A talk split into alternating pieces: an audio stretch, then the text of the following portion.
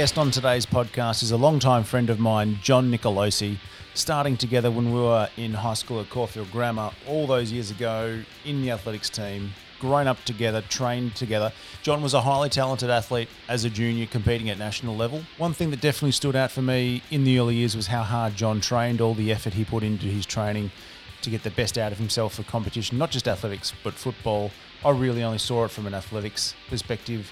Him being a few years younger than me as well really stood out. Uh, the, the amount of effort that someone would put in at a young age, at 12, 13, 14 at the time, uh, was incredible. That obviously translates to later on in life in business. He's grown his own business, Melbourne Athletic Development, which is a physio consulting in Collingwood in Melbourne. John also has his track and field squad, the MAD track squad. He learns from the best both around Australia and the rest of the world, taking in as much as he can, uh, trying to make the best out of his athletes and also increase the knowledge and experience of coaches around Australia. It's a topic we topic we spoke about on the podcast. If you're interested in the technical aspects of running, sprinting in, in any sport, not just athletics, jump onto John's Instagram page. You'll find these neat little videos on the technicalities of sprinting, going through to all aspects of biomechanics, ranging from looking good biomechanically to actually running fast. If you're interested in running fast, not just in athletics, make sure you have a watch of those videos. They're fantastic. Athletics coaching isn't a paid profession as such, even even at a higher level. It's very hard to get money for athletes on their own, let alone a coach trying to support those athletes. Uh, do they have the support structure around that squad? The head coaches generally do all the work for them, and then stems control from that coach. And we spoke about that at length, in particular about the junior athletes and how some coaches control athletes uh, to a point where they want all the rewards for themselves, and how challenging that that is for kids, parents going through the system, not not really knowing who to trust which is a challenge in itself. If you're an athletics fan, a track and field fan, diehard or, or couch follower, this would be a really interesting conversation to listen to about the real inner workings and challenges of a quote unquote dying sport. What does the future of athletics look like? It's a major discussion we had on the podcast today. We hope you enjoy it. We definitely could have talked a lot longer, but it's a decent podcast today, about two hours long. So sit down and strap yourselves in for two hours of athletics if that's your thing. If it's not, You'll learn a thing or two about the challenges of the sport. Get ready for a deep dive into athletics with John Nicolosi. Many, many funny stories you'll have to ask us offline later. But if you compare those times, and we were talking about it before, comparing those times of Neville coaching, mm. the athletes back in the you know 40s, 50s, 60s, 70s, 80s, and you keep going forwards to today's coaches like yourself who go further into detail of mechanics and further detail on how to run, going from being basics to simple things of high knees, long arms, relaxing, to go into finer detail about horizontal application. What about it? Why, why, why, why would you go into that sort of detail for a, I suppose, an under fourteen kid to little athletics through to the seniors? When, when does that start kicking in? Look, I think my even my understanding of it has changed. I think when you're early on in your coaching development, and now I think people are a lot more educated in coaching, sports science, you know, the pedagogy of teaching, just different ideas start to sort of come across. And one of the things that I think does seem to affect that is early on, there's a real habit, and I know that I had this habit a lot. I know it's something I've had to learn is like you overcoach. Um, and I think it's one of the things that, like, even you and I, when we were being coached by people like Neville, we actually sometimes would be critical of the fact that he was giving us less feedback rather than more feedback. Um, and spending time, you know, like I was grateful enough to, to be able to take the time and go over and spend some time in the US um, and speak with some of the, you know, the preeminent coaches, people like Dan Pfaff for an extended period of time. Um, you know, I was over there for a few weeks at a time. And one of the things that he said on one of the first days that I went there in 2014 was, I, whenever I get a new athlete, but especially if they're an adult, you know, I start giving them feedback and then gradually give them less and less and less and less. And at the start, when I was I was still quite early in coaching adults at that point, I was like, what the hell does he even mean by that? But essentially, what he was talking about was the fact that like he wanted to build autonomy into that athlete's understanding. And I think that someone like Neville, for instance, and the previous generations, they naturally did that. They didn't baby athletes. What they did really well, and this has taken me a long time to realize because I think, you know, I was petulantly very critical of, you know, Neville's understanding of, say, scientific application, was that the way that they designed their training actually started to gain the outcomes that they wanted without necessarily cueing or coaching it. And I think this is the big thing that's slowly changing even in my coaching is um, if you start thinking about say like skill acquisition, so learning new skills, drills, running techniques, whatever it is in whatever sport, there's a couple of ways of doing that. You can obviously coach it. You can actually say to someone, "Oh, I want you to move here. I want you to do that." Um, and there's a lot of discussion actually done. Uh, there's a guy named Nick Winkelman. For anyone who's interested, he's done a fair bit of work around the language of coaching, um, both with internal cues, like where you actually say, "I want you to move your arm here," or "I want you to move this segment of the body," or "I want you to do this," versus external cues, uh, things like saying, "Push the ground away from you," or "Run away from you know the starting blocks," or whatever it is. And what I think the next step beyond that is actually creating an external environment. And one of the ideas that often gets used in skill development is the idea of constraints. So you put essentially, and doesn't I don't mean physical obstacles, but it may be physical obstacles in the athlete's way, whether that's something that like a hill, for instance, where it actually is a you know gravity is your obstacle and and and your limitation or your constraint, and that actually teaches you to be able to overcome that. And then the aim for you is obviously when you transition them back to flat surface, they know how to push more. And I think early on, what I was really poor at understanding was that a lot of the previous coaches intuitively picked up that if they created those kind of environments, um, both psychologically and also physically, they could actually teach a lot of uh, those mechanical things without verbally actually explaining, oh, I want you to do this, or I want you to do that, or I need you to understand that it's about creating more force application. They just put you on a hill, or they gave you a sled, or they just said, do that and run faster. Now, obviously, there's some real basic level understanding that's probably needed. But one of the things that I've now come to understand is like that's actually really intelligent coaching, whether it was by design or they happened upon it and realized, okay, empirically, like I'm getting good results from this, so I'm going to keep using this methodology. Um, I think is probably what happened more than anything. Um, but essentially, like when you're dealing with kids, and even now with my adults that I coach, I think it's the exact same conversation where the puzzles that I put in front of a child and the puzzles that I've put in front of an adult are not that different. The explanation that I might give about why we're doing that task, if they want to know more about it, probably does go to a much deeper level. Um, and again, like uh, this is where you know my coaching understanding, and, and I'll, I'm probably going to quote Dan Pfaff a lot. Um, and it's not to say that I agree with everything that he says, but uh, he definitely has been an influence on me. Um, in ideas like he, he speaks about the idea about when you're teaching, you know, are you teaching at primary school level, secondary school level, tertiary level, PhD level? And I think that's that's really essentially the difference. So if you've got a kid who is 12 and has never done anything, maybe you design the task. You say, okay, I don't really think that they're applying much horizontal force in their in their acceleration.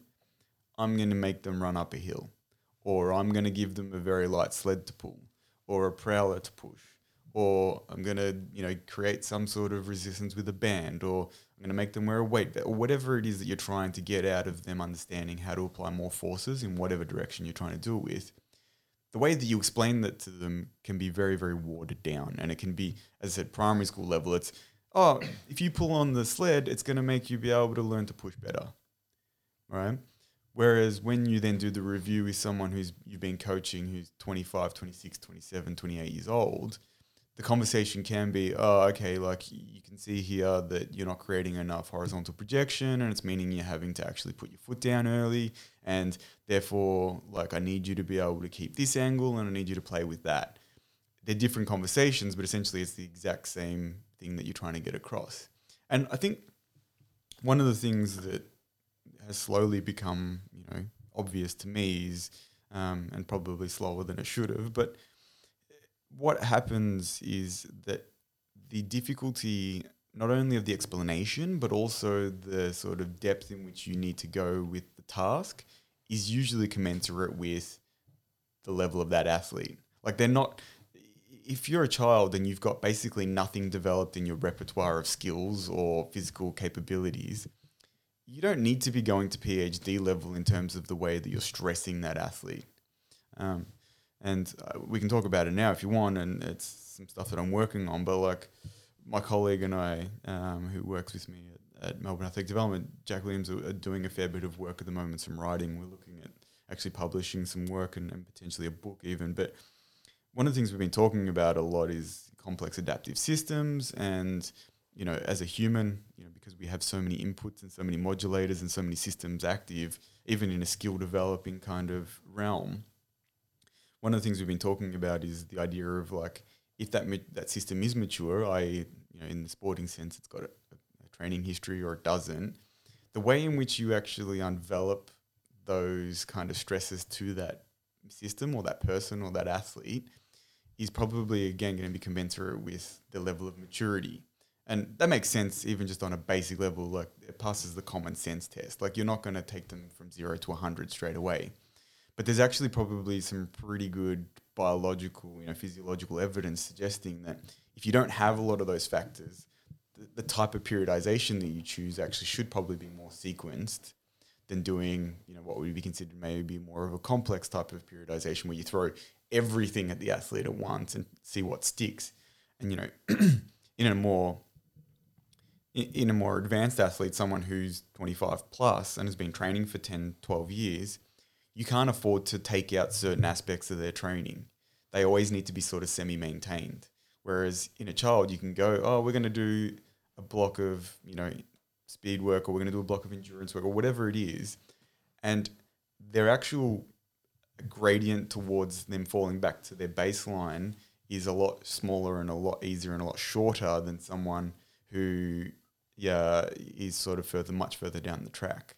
Um, you know, we've been talking about this concept, which is probably going to be confusing for people, but it's like re- reducibility gradient, and it's sort of like how hard is it for you to return back to your previous level, and how quickly do those things return? Um, you know, so one of those discussions that you often have even with someone in the general populace, they go, "Oh, I've been training for six months. If I take a month off, what's going to happen?"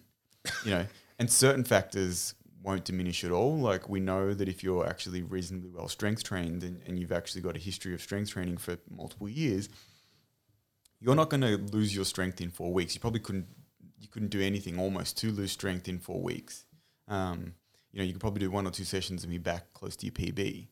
But if you actually haven't done any strength training at all, and then you do three months and then you stop for a month, you're probably going to be back to square one. So that reducibility is very different, and that reversibility um, is a concept that happens in um, sports performance gets spoken about. We've chosen a kind of slightly different term because we're actually talking about it more in healthcare. But um, the idea of reversibility is something that I think even coaches tend to think about quite a lot and say like off seasons. It's like especially with kids, you know, they go and play another sport or whatever, and they come back and you're like, oh, okay, are we back at square one? Are we starting from the same level? Like, and each kid's different as well. I know I've probably gone off on about seven different tangents there, but I hope that kind of answers maybe why. Um, or you know what level you might pitch something at if, if you're coaching you know say mechanical uh, items for sprinting What's the youngest level athlete you currently coach? Right now, 18. Um, we've got a guy who's 18 turning 19. Um, over the last couple of years, I have done a bit of work with some of the schools um, in the APS system. Um, and I'm at the moment, I think I will be coaching again in that system. Um, so it probably will go down to um, obviously what are they, year seven, so you know, 13 years of age. and I, like I do do a little bit of work kind of what I would call not necessarily coaching, but kind of assisting, you know, consulting with um, coaches and athletes of, of younger athletes.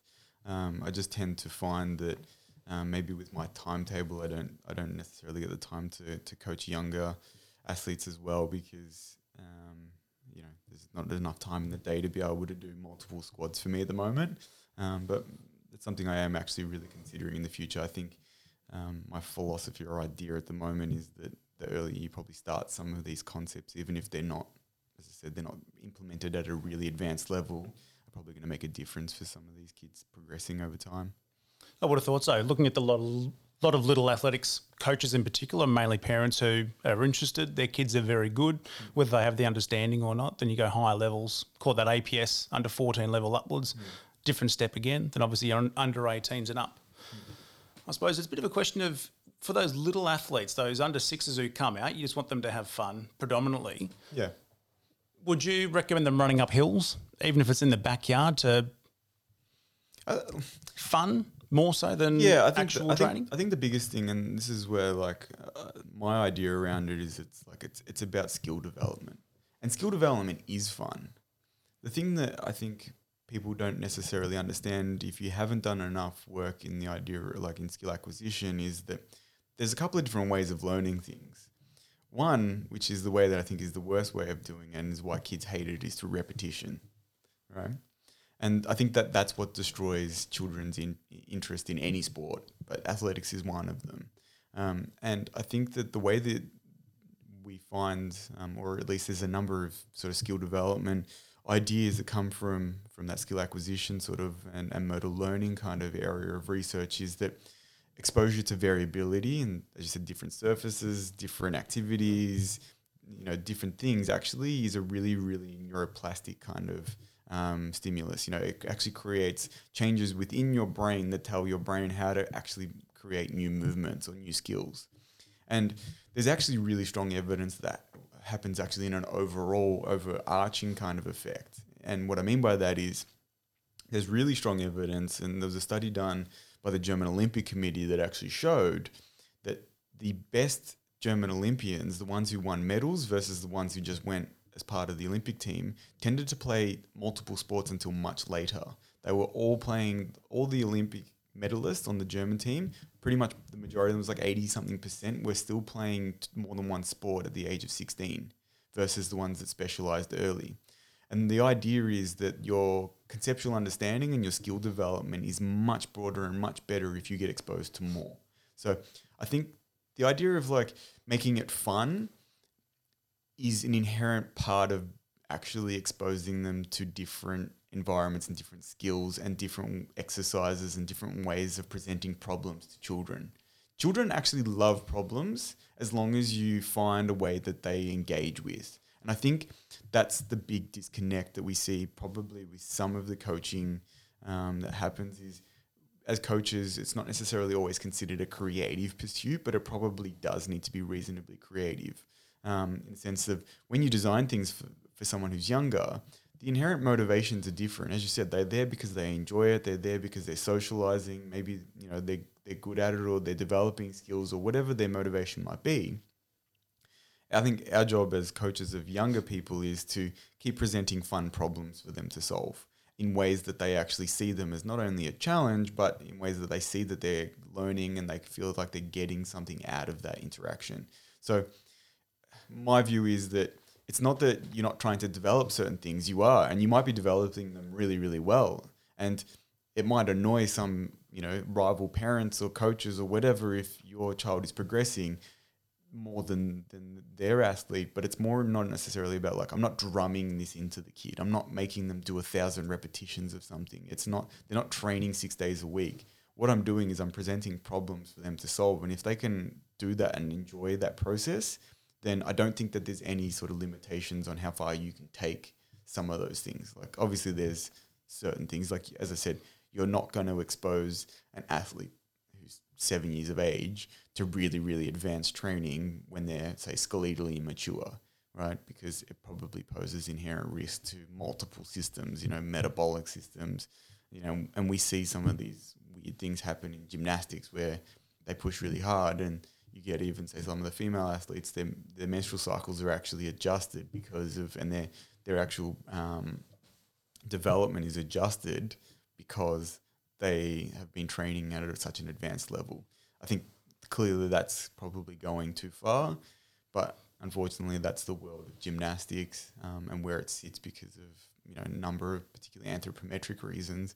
You want to try and maximize performance um, by the age of about 16 to 18, um, which we don't have that problem in athletics, which is something that needs to be educated. I think more that it's a long process um, with athletic pursuits often.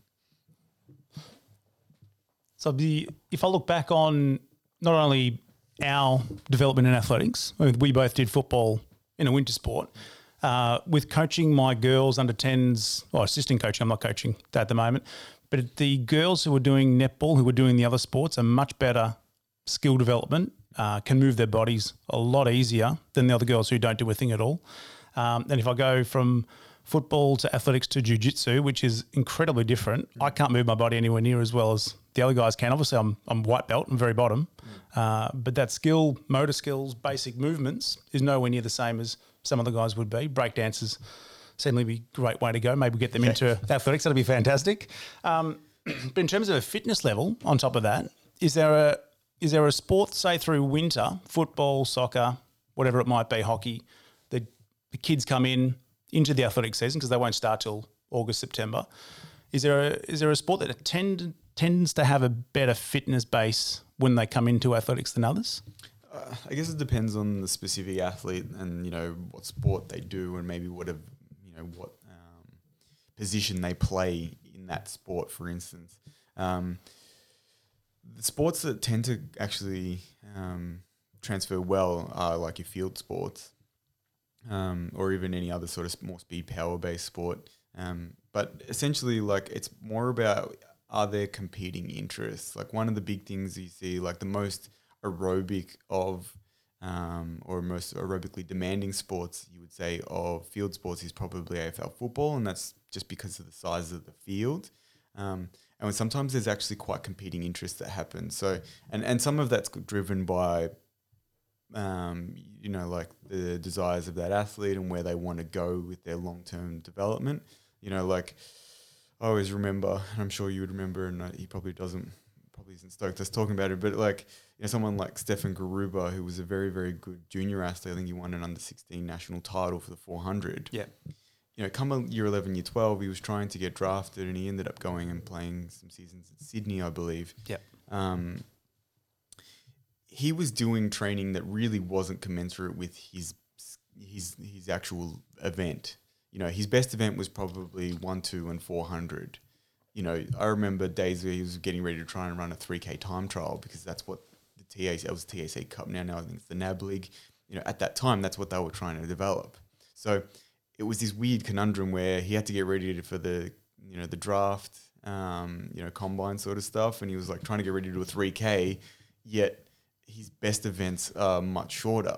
Um, and the funny thing is, he's probably never going to run one you know one all out three k other than in the fitness test. So it's that weird kind of balance, and so I think actually, although you can get some really good benefits from playing AFL football in a transfer, it depends on your event. Sometimes I think that there is actually for short sprints, um, depending on the style of coaching that you go through and your football club and what they like doing.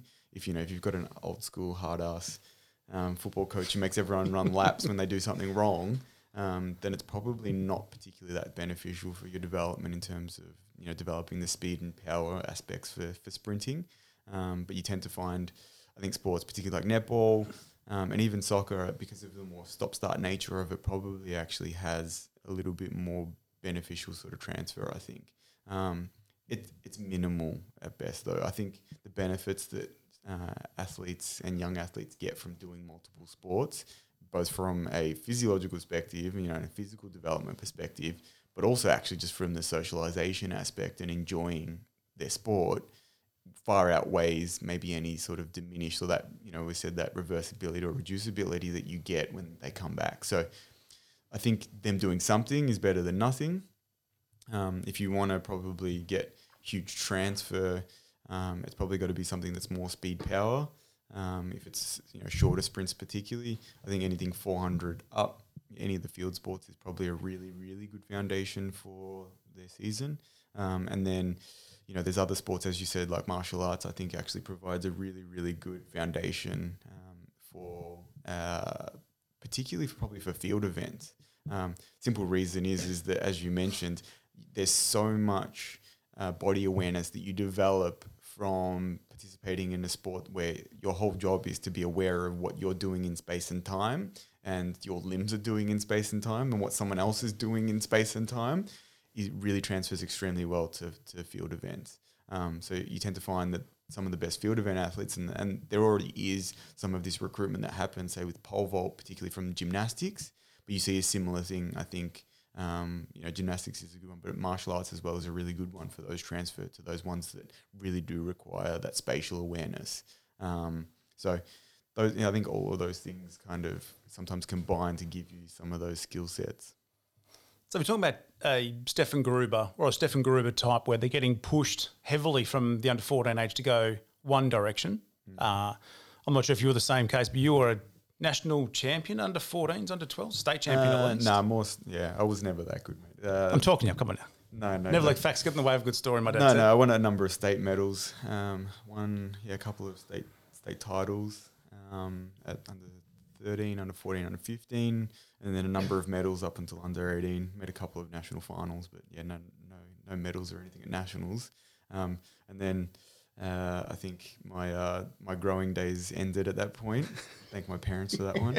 Um, and then it meant that I think I uh, I kind of stagnated a bit until I kind of worked out a few things. But um, yeah, the well, actually, what yeah you you didn't kind of maybe finish that question. No, I didn't finish. That's all right. So the other Stefan Gruber type, you for me, I don't think you were pushed heavily to, uh, towards the sport, even though you were very good in athletics. If we go younger again, I'm I'm seeing and hearing a lot of what are they under thirteen girls in particular doing weight sessions at schools, getting pushed by their school teachers, which aren't necessarily their individual coaches from outside. And you would know if there's a separate coach outside, this is going back 15 years, but I'm not sure if it's the same.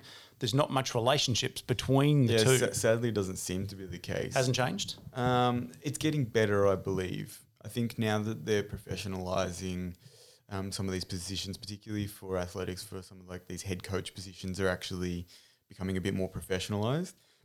And that's meaning that there's a lot more interaction between those sort of head coach and or maybe the support staff that work in some of the school gyms or you know strength and conditioning programs are starting to crop up um, and the outside sort of teams i know that there's particularly say with football there's a really strong relationship that's existed um, in some of these schools with or is existing with some of these schools and things like you know NAB League and um, TAC Cup level type football, um, both in the men's and the women's. Um, I think a similar thing is starting to happen with athletics. I think the thing that seems to always work the best is when the external school coach is actually, or the external coach is actually the school coach as well. Um, you know, we were in that in, in that setting, and that seems to work better than people who have external coaches who don't necessarily um, have a relationship or maybe even have any interest in having a relationship, which sometimes is probably more of the issue.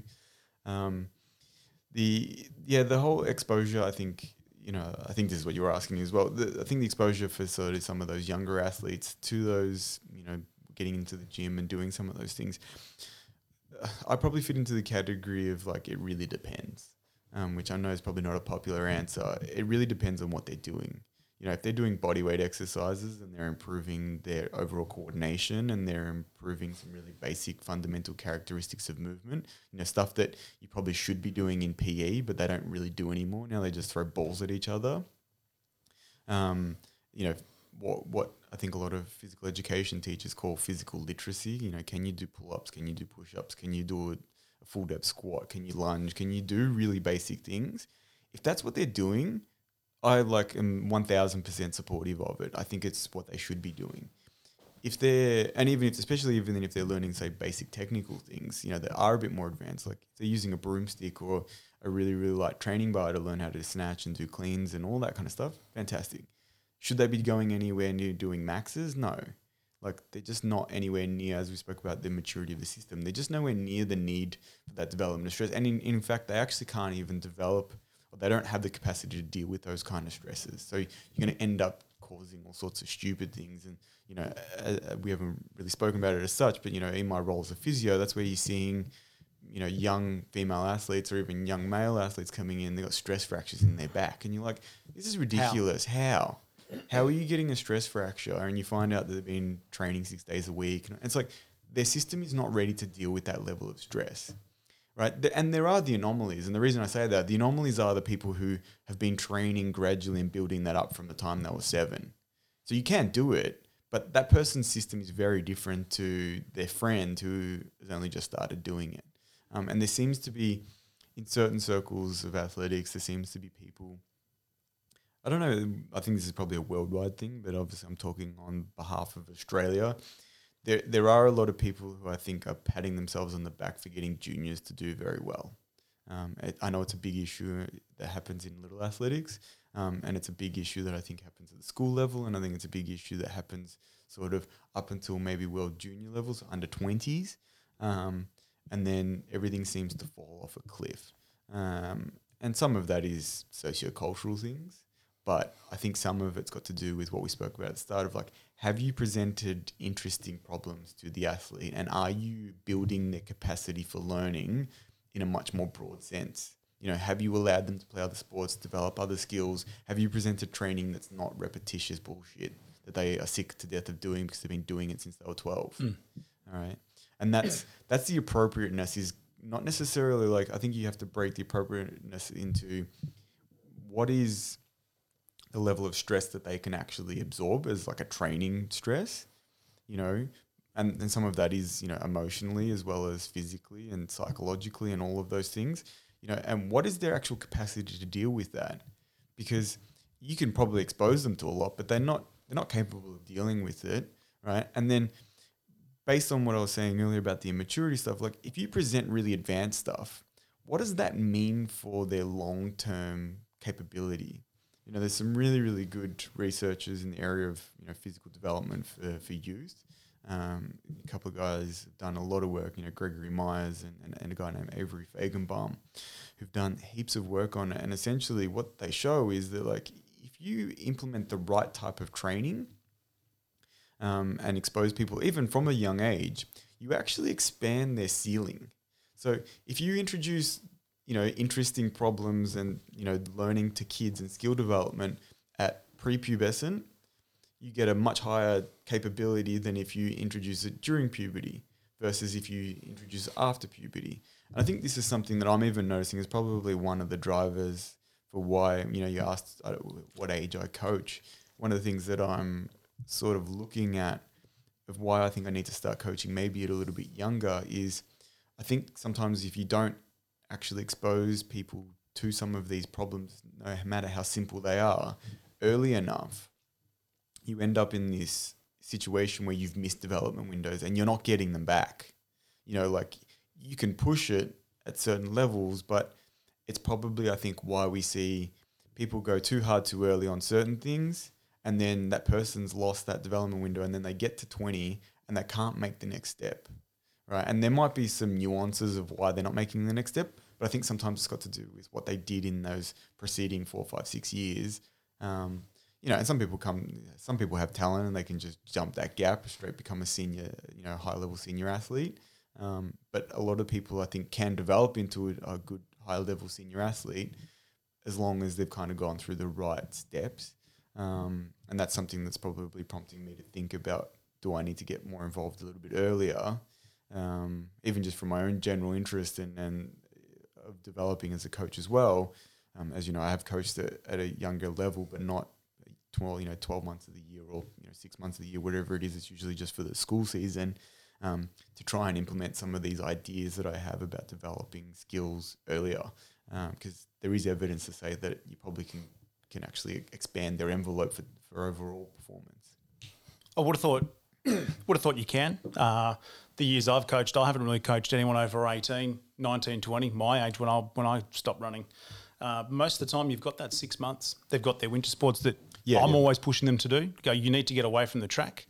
Uh, everyone knows it's crap during winter at the track, and we're talking about adults don't like that. So when you look at a kid perspective, yeah, it's not it's not going to be fun. It's not fun at all. Running Man, around cold. in the cold, the rain, the dark, the lights. It's it's it's uh, not a fun environment. No, so got to throw them away for six four well, that, months. Well, that's that's where even like you know you mentioned things like some of these younger athletes getting into the gym. I'm not against it as well in the sense of like if that's what they're doing during the winter because they don't want to be outside in the rain and you think you actually can get some development of certain aspects that you want as long as it's done in an intelligent kind of manner and it's presented properly, maybe that's a better way of approaching the problem and getting them to play their netball or their soccer or whatever it is, um, or their footy, instead of saying, no, no, no, I need you to be on the track and doing 200 reps, which, you know, I, I don't think kids find fun, and I don't think adults find fun. You know, it's like it's been one of the revelations for me when in my coaching development was when I realized like, hey, we don't need to do the sessions that we were always told to do to develop certain performances, um, because I don't enjoy doing them, and I know my athletes don't enjoy doing them, and just because historically they've been used doesn't mean that they're actually effective. Um, you know, sometimes people uh, like I, always like the saying that sometimes people succeed um, despite, you know, or in spite of the uh, the application of training that they've had. Um, and I think that that happens. Some people just have talent, and if you, if you, you expose them to some level of hard training, they get better, um, even if the training's kind of rubbish. Plenty of those sessions in the past. Oh, it, it, it's always the case, and like I think most athletes know that some of the sessions don't really have any benefit for them. I think this is one of the, the big things that I've slowly had to learn more and more is, you know, like I'll admittedly say that I'm, you know, can be much like very much a control freak when it comes to training and, and all of that. And this is what's been interesting about this whole COVID time is actually it's taught me stop you have to let go a little bit because you can't see the athletes anyway.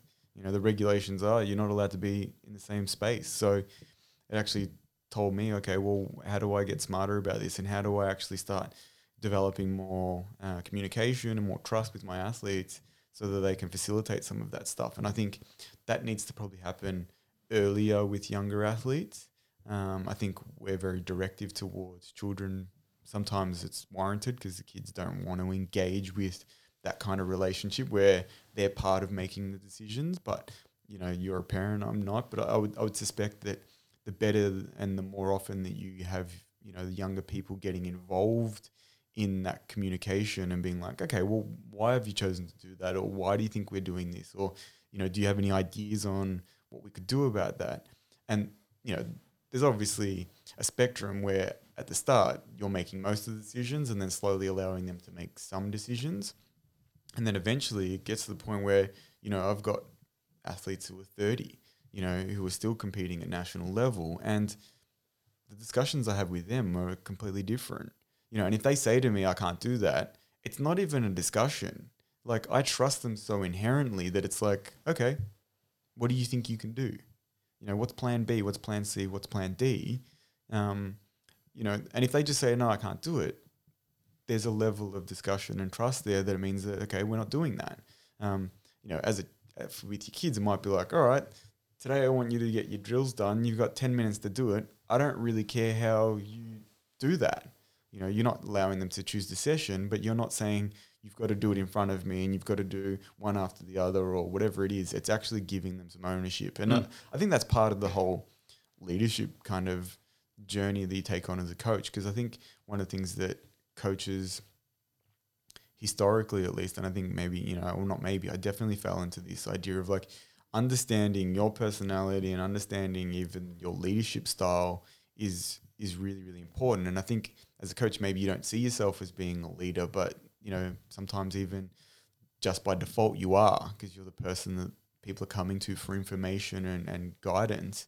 Um, the way in which you actually approach those problems really has a big bearing on the way in which a lot of the things actually carry out in the session you know if, if you're very authoritative you know, and I found this out the hard way, people don't want to ask questions because they think they're going to get yelled at. Um, whereas if you're consultative with them and you say, okay, what do you think about this from the start? They're very, very open to saying, oh, I think this might work or that might work. And even young, even young athletes, like the athlete that I coach that's 18, is actually probably one of the more inquisitive athletes that I have, and it's probably because he's a little bit earlier in his his you know athletic development, and he's a little bit more um, uh, maybe it's just his nature in some ways, you know, his personality type. But he asks lots of questions and he wants to play with certain things, and it actually prompted me in more in this this preseason in, in fact I actually started doing it where we do we're doing a four week cycle, three weeks hard, one week easy. In the fourth week, I actually say to them, come to me with any ideas that you might have about, you know, in this week that is more of a recovery week. Is there anything that you want to work on that we haven't touched in the last three or four weeks? You know, and I'll often get them go, oh, I'd like to play with this, you know, my acceleration. I want to play with the blocks, or I want to do this, or I want to do, you know, that. Whereas in the past, I've always been like, nope, that's what we're doing. That was the program. We're not changing it, you know, just because. And it's like, well, really? Like, who does that benefit? It probably doesn't benefit the athletes.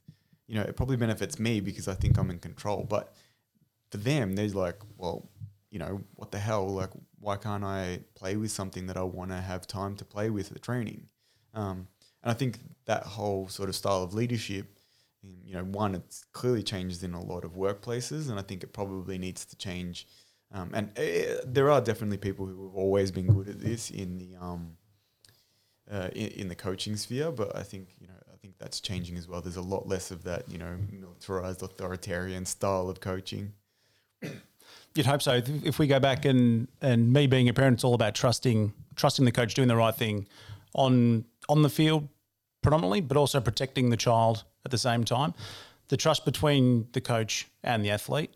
Uh, if we go back to what's going to serve it best, it's going to serve you best as a coach. And if we're talking about the the elite athletes as the juniors, winning gold medals at nationals and going to world juniors, best served towards those coaches. But there's no real development of that athlete, and they're most likely to disappear out of the sport entirely and choose something else. I think there's a few issues here, so I think we kind of have to like unpack, unpack them if you want. If you want to go down that path, we can unpack them. There's a couple of issues with this, right? Um, and it, like you're touching on some really, really important stuff. The reason people fall out of the sport, there's a couple of reasons, right? And we tend to see there's two major times in which people fall out of the sport. They fall out around 12, 13, so usually around the transition of high school. Mm which is the numbers we see at the little, little athletics. Yeah, and, yeah. that's kind of where I get those statistics from. And you know, talking with a lot of um, sort of managers and, and, and team managers and stuff at little athletics, they say around that transition, 12, 13, 14 is where we lose most of our athletes. And mm. even I'm sure overwhelmingly you would find that the age groups of you know th- under 13s, 14s, 15s, whatever it is, um, is much less populated than under six, sevens, eights, nines. Um, now, and we'll talk about that in a second. And then the other one, big one that drops out is you tend to see people fall off a cliff around the time they finish university. Actually, there's probably one when they finish school, and then one when they finish university. The one, and there's different reasons for, for those. The ones who disappear when they're 12, 13, 14 tends to be when they realize that maybe they're not progressing as much in the sport as what they would like to be right? And some of that's coupled with you know basic things like hormones and changes in body shapes and all that stuff, which I think you know sadly for some girls is, is a bigger issue than others. They they kind of really don't like that period. Um, you know, I think they realize later on that it's not as bad as what they thought, but at the time, it, I'm sure it's a, it actually is quite a, uh, a difficult time for them to manage. Um, so I think that's one of the big drivers. But one of the key things with it is I think that we don't, as coaches, as parents, as people who manage um, the sport at that level, don't provide either an interesting enough product in terms of, you know, what the competition's like, what the socialization is like, what their development is like, so that they can continue to stay in the sport. You know, there are obviously competition competition with other sports that really has much more of a community aspect to it, like team sports, and there is much more fun and social socialization that you get of being part of that community than what you probably do with being in part of an athletics club or an athletics um, venue. The other major issue that exists, and I think this is one of the really big problems with athletics, is there isn't a very clearly defined development pathway. So the transition, particularly from little athletics to um, you know what people tend to term seniors or or the amateur sphere is actually horrendous. The product that they offer and the competition is shit, right? And I don't blame you know younger people for going. I don't want to continue on after I finish little athletics mm. or I get to the later years of little athletics, particularly if I'm not excelling. The the thing that and like there's a lot of reasons behind that, and they seem to slowly be kind of getting filtered. You know, there's this idea of one sport coming through, which is the combination of two. And I saw the other One day, athletics, yeah. yeah, one athletics, and I think you know the other day I saw that WA, WA. had actually come to an agreement. Um, I think that's probably going to be easier in some of the smaller states um, or less um, athletics populated The states. Victoria, New South Wales, Queensland. I think it's going to be a disaster, which like it, uh, unless they can figure it out, which is going to be extremely hard. We know what it's like for, from the stories from Nev over the last sixty years. yeah, yeah, and and like I 100% think it needs to happen, and I think that there are some really really big, um, ben- like the benefits are enormous, you know. Um, however, I think there's going to be a lot of feuding. There's going to be a lot of compromise that needs to be met, and I don't know whether.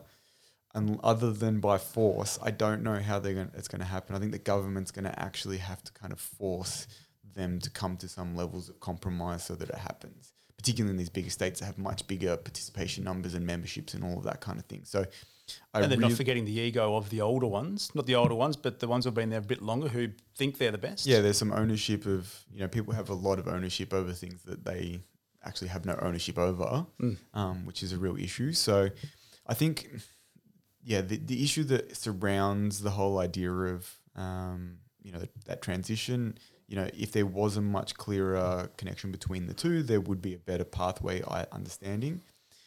I think there needs to be, and and like this is part of some of the ideas I've been talking about with a few people, and actually um, starting to put together some ideas on is how the transition goes from not only um, the little aths idea to schools, and I think the schools seem to work in an independent sphere of kind of Mm. the, the leagues. Uh, sorry, you know, like the you know Athletics Victoria or New South Wales or whatever it is. And although they run things like all schools, I don't think that they want to get too involved in, say, the school leagues. You know, the APS, AGS, you know, in, in Queensland, the GPS, stuff like that. Mm.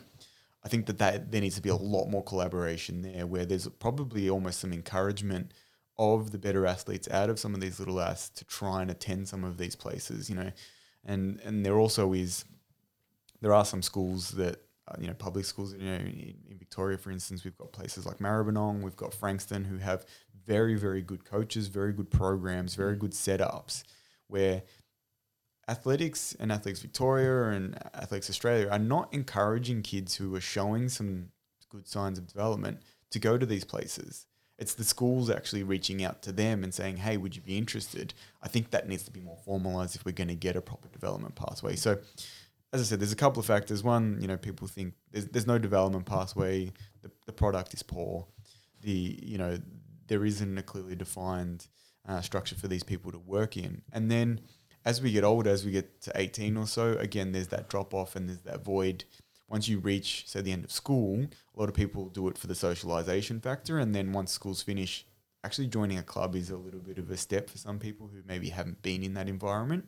And the actual, as, as you know, and, and we've been involved in, you know, the APS competition that happens every year, which is a school level competition, is the best atmosphere that you'll probably ever compete in front of.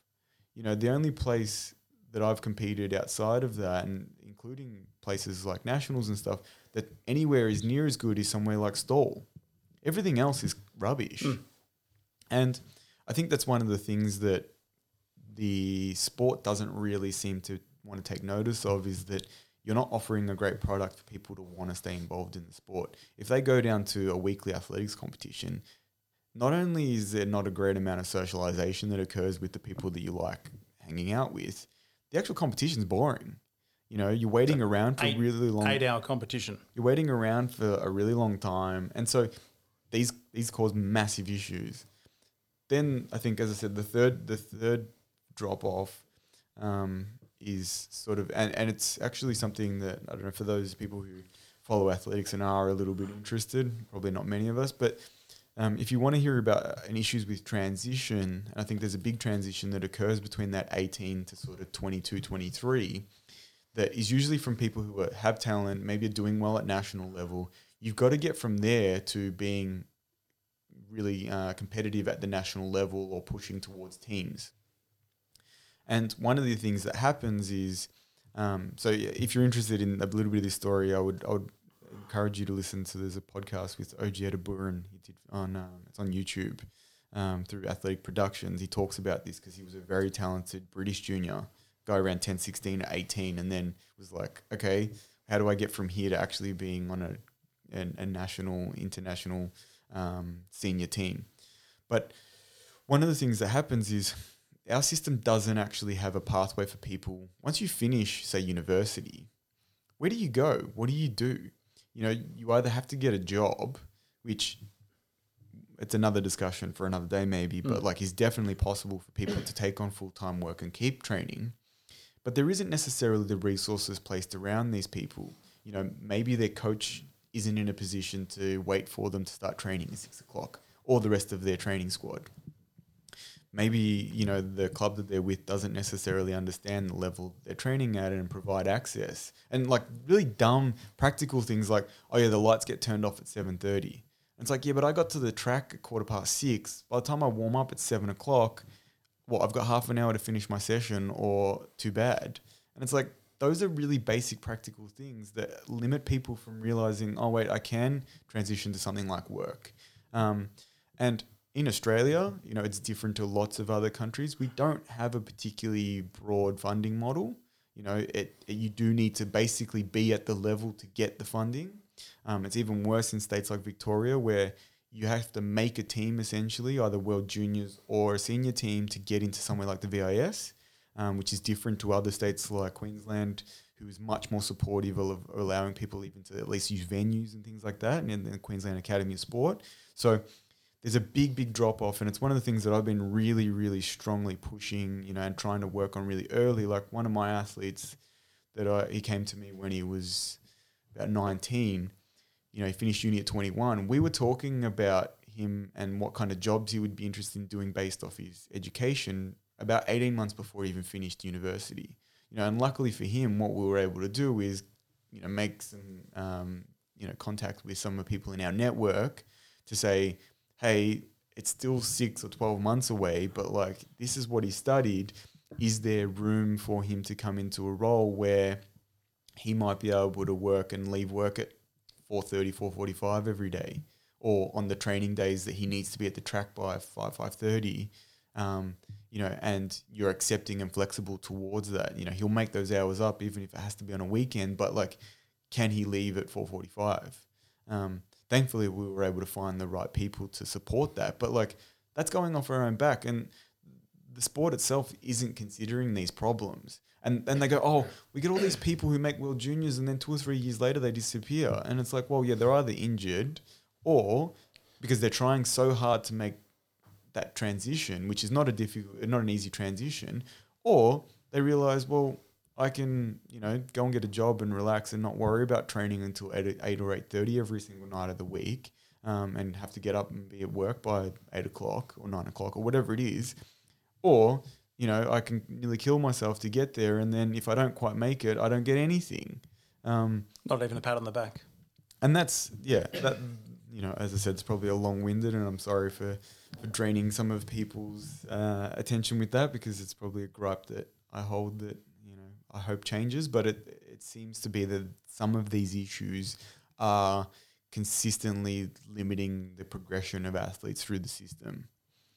Like we've we've both gone through that. We've also witnessed uh, Mr. Aaron go through that that scenario, even with uh, sponsors on the side not wanting to not wanting to sponsor, even though he's the only sprinter going to a World Junior Championship.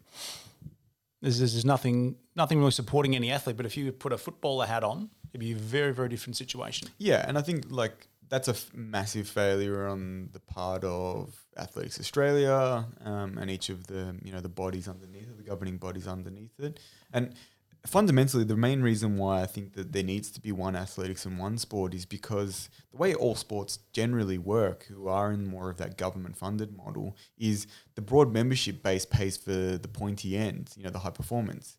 The idiots at Athletics Australia aren't willing to give some compromise to realize that actually we need little athletics in order to actually kind of fund not only the administration of the sport but development pathways, you know, coaching um, and coaching development, and also you know allow athletes to have a better s- resourced kind of environment. It may not directly mean funding, but like they've got a more supportive environment. We have venues that are willing to work with them that are going to support them being able to move around or have flexibility around working and and transition and all of those things. You know, at the moment, there are people, there are very, very good people working in some of these places, but they seem to be hamstrung by some of these limitations with things like, you know, the, the base not necessarily supporting what's happening at the top end of the sport. Um, and there is quite a divide, I think, that occurs between community level and high performance pursuits. Whether you're actually high performance or not, but like trying to train at a high level, they're very different. You know, I know we spoke about this before the podcast about, Yeah. you know, a lot of athletes do train in the community. They train at their local clubs, and somewhere like Victoria, we're lucky to have a lot of tracks. However, we don't really particularly necessarily have a high performance mindset, and that seems to come down to the individual club. You know, you get clubs, you know, even in this area close to where you are, like as you said, you've been doing some work at Croydon. That's more of a community level club. You go to Ringwood, where they have traditionally had a lot of, say, Australian representatives or World Juniors or whatever, they have a much more high performance mentality. Now, it doesn't mean that they don't accept community level athletes, but they kind of have this idea that if you're there and you're training seriously, you're going to be supported with access to the gym and the track and all of those kind of things. You know, you go to these more community level clubs, it's like, yep, Tuesday, Thursday, and that's it. Like, we're not helping you outside of that. And even then, it's like, we've booked the track, but like, lady with the pram can still walk around. And it's like, well, you're not really giving us much support here. If we want to be like, yeah, and we're not doing anything crazy. We're just trying to train normally. You know, I think athletics is one of the funniest sports where you could have someone who's a national or international level sprinter having to share the track with someone, you know, allowing their kids to ride the bike on the track. And, you know, if you say something to them, they get pissed off with you. You know, it would be like someone going down to footy training with Collingwood Football Club and, like, you know, jogging through their drills and then saying, hey, what's the problem here? You know, we saw what happened even recently with the Morgan, Morgan Mitchell, Mitchell, and, and, yeah. and Nana Adusa, uh, free, uh, like Awusa Free.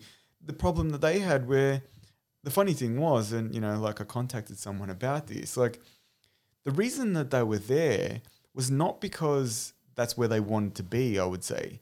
You know, and this is just me me guessing, but the reason they were there is because Albert Park, which is meant to be the high performance facility for the VIS, of which both of them do have access to, was closed because the sport hadn't done enough work and hadn't signed off the stuff with the government to get the track opened. Right now, I know there's probably limitations on all sides, and I know it's a very difficult situation with coronavirus. Um, so you know there is some forgiveness there, but the reason they were there is not because they were pissed off with Collingwood or, and and the reason they were annoyed when they got told to leave wasn't because of necessarily Collingwood actually having the right to be there. They they actually do have the right to be there and had the right to tell them to leave. It's because they didn't have any like high performance facility to go to, um, and that in itself is one of the major problems we face um, as a sport. And until kind of that idea of like, oh, okay, there's community sport, there's high performance sport. How do they interact? How does the public interact with some of these public settings? How do we police some of these things? And, and when I say police, it's not to keep people out. It's it's a safety thing. You know, I know we spoke about it before. The number of people that I've seen who are running around oblivious with headphones in, get run into or nearly die, um, basically nearly die, because someone who's actually a very high level athlete is running and is trying to communicate with them when they're on the track and they don't know what's going on. They're not listening. They don't understand the actual what we call track etiquette, and so y- you end up nearly killing them because you know you're telling them to move because they're in your lane. Um, and you don't have time to swerve at that point, and then they decide at the last minute to move back into your lane or move sideways or whatever it is, and they nearly kill you know you nearly kill them. Um, you know, you, you mentioned you've been doing jiu-jitsu. It would be like not following the rules that if someone taps, you don't let go. Mm. Just continue breaking their arm. Yeah. Well, like if that happened in a jiu-jitsu setting, you'd be banned. They'd be like, "Get the hell out of here! You're not welcome." Whereas in athletics, it's like some idiot is welcome, even though they're causing safety issues. It doesn't make any sense, and people don't seem to be talking about these as really fundamental things. Like, you know, he's probably not going to be happy I say this, but I spoke with, um, you know, the junior coaching development uh, person, Craig Pickering, and I brought up some of these issues of access to tracks and all this stuff. He wasn't interested. He kind of was like, "That's not my problem." Um, he's like, you know, is your problem. That's Let- exactly your problem. well, that's what I thought. You know, he's probably going to be pissed off with me now. But, you know, like the way I see it is one of the basic things, if you want coaching development, you want junior development, you need to provide a safe environment and a safe system that supports coaches who are not being paid, Hmm. right, to be able to even at least carry out their craft.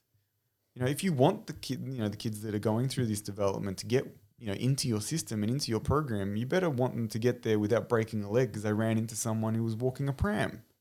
Um, they're, they're basic fundamental resources or accesses that you need that need to be protected if you want these things to occur. But a lot of people don't seem to understand that something as simple as that actually provides a lot to the coach, athlete, parent, whatever.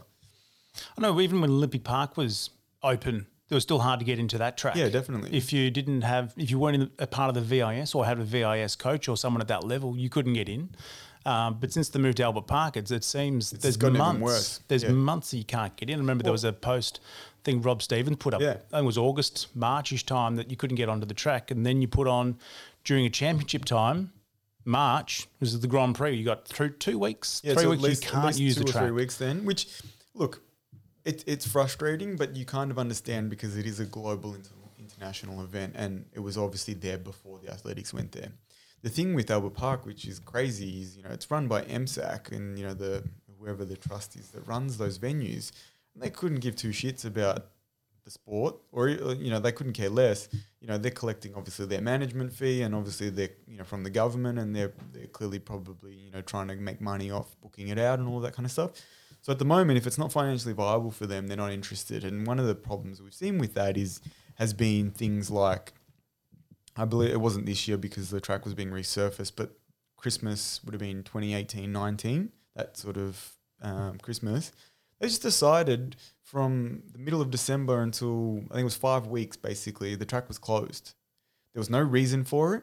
They gave, I think, a couple of days' notice saying, yeah, we're closing on this date and we won't be opening to this date.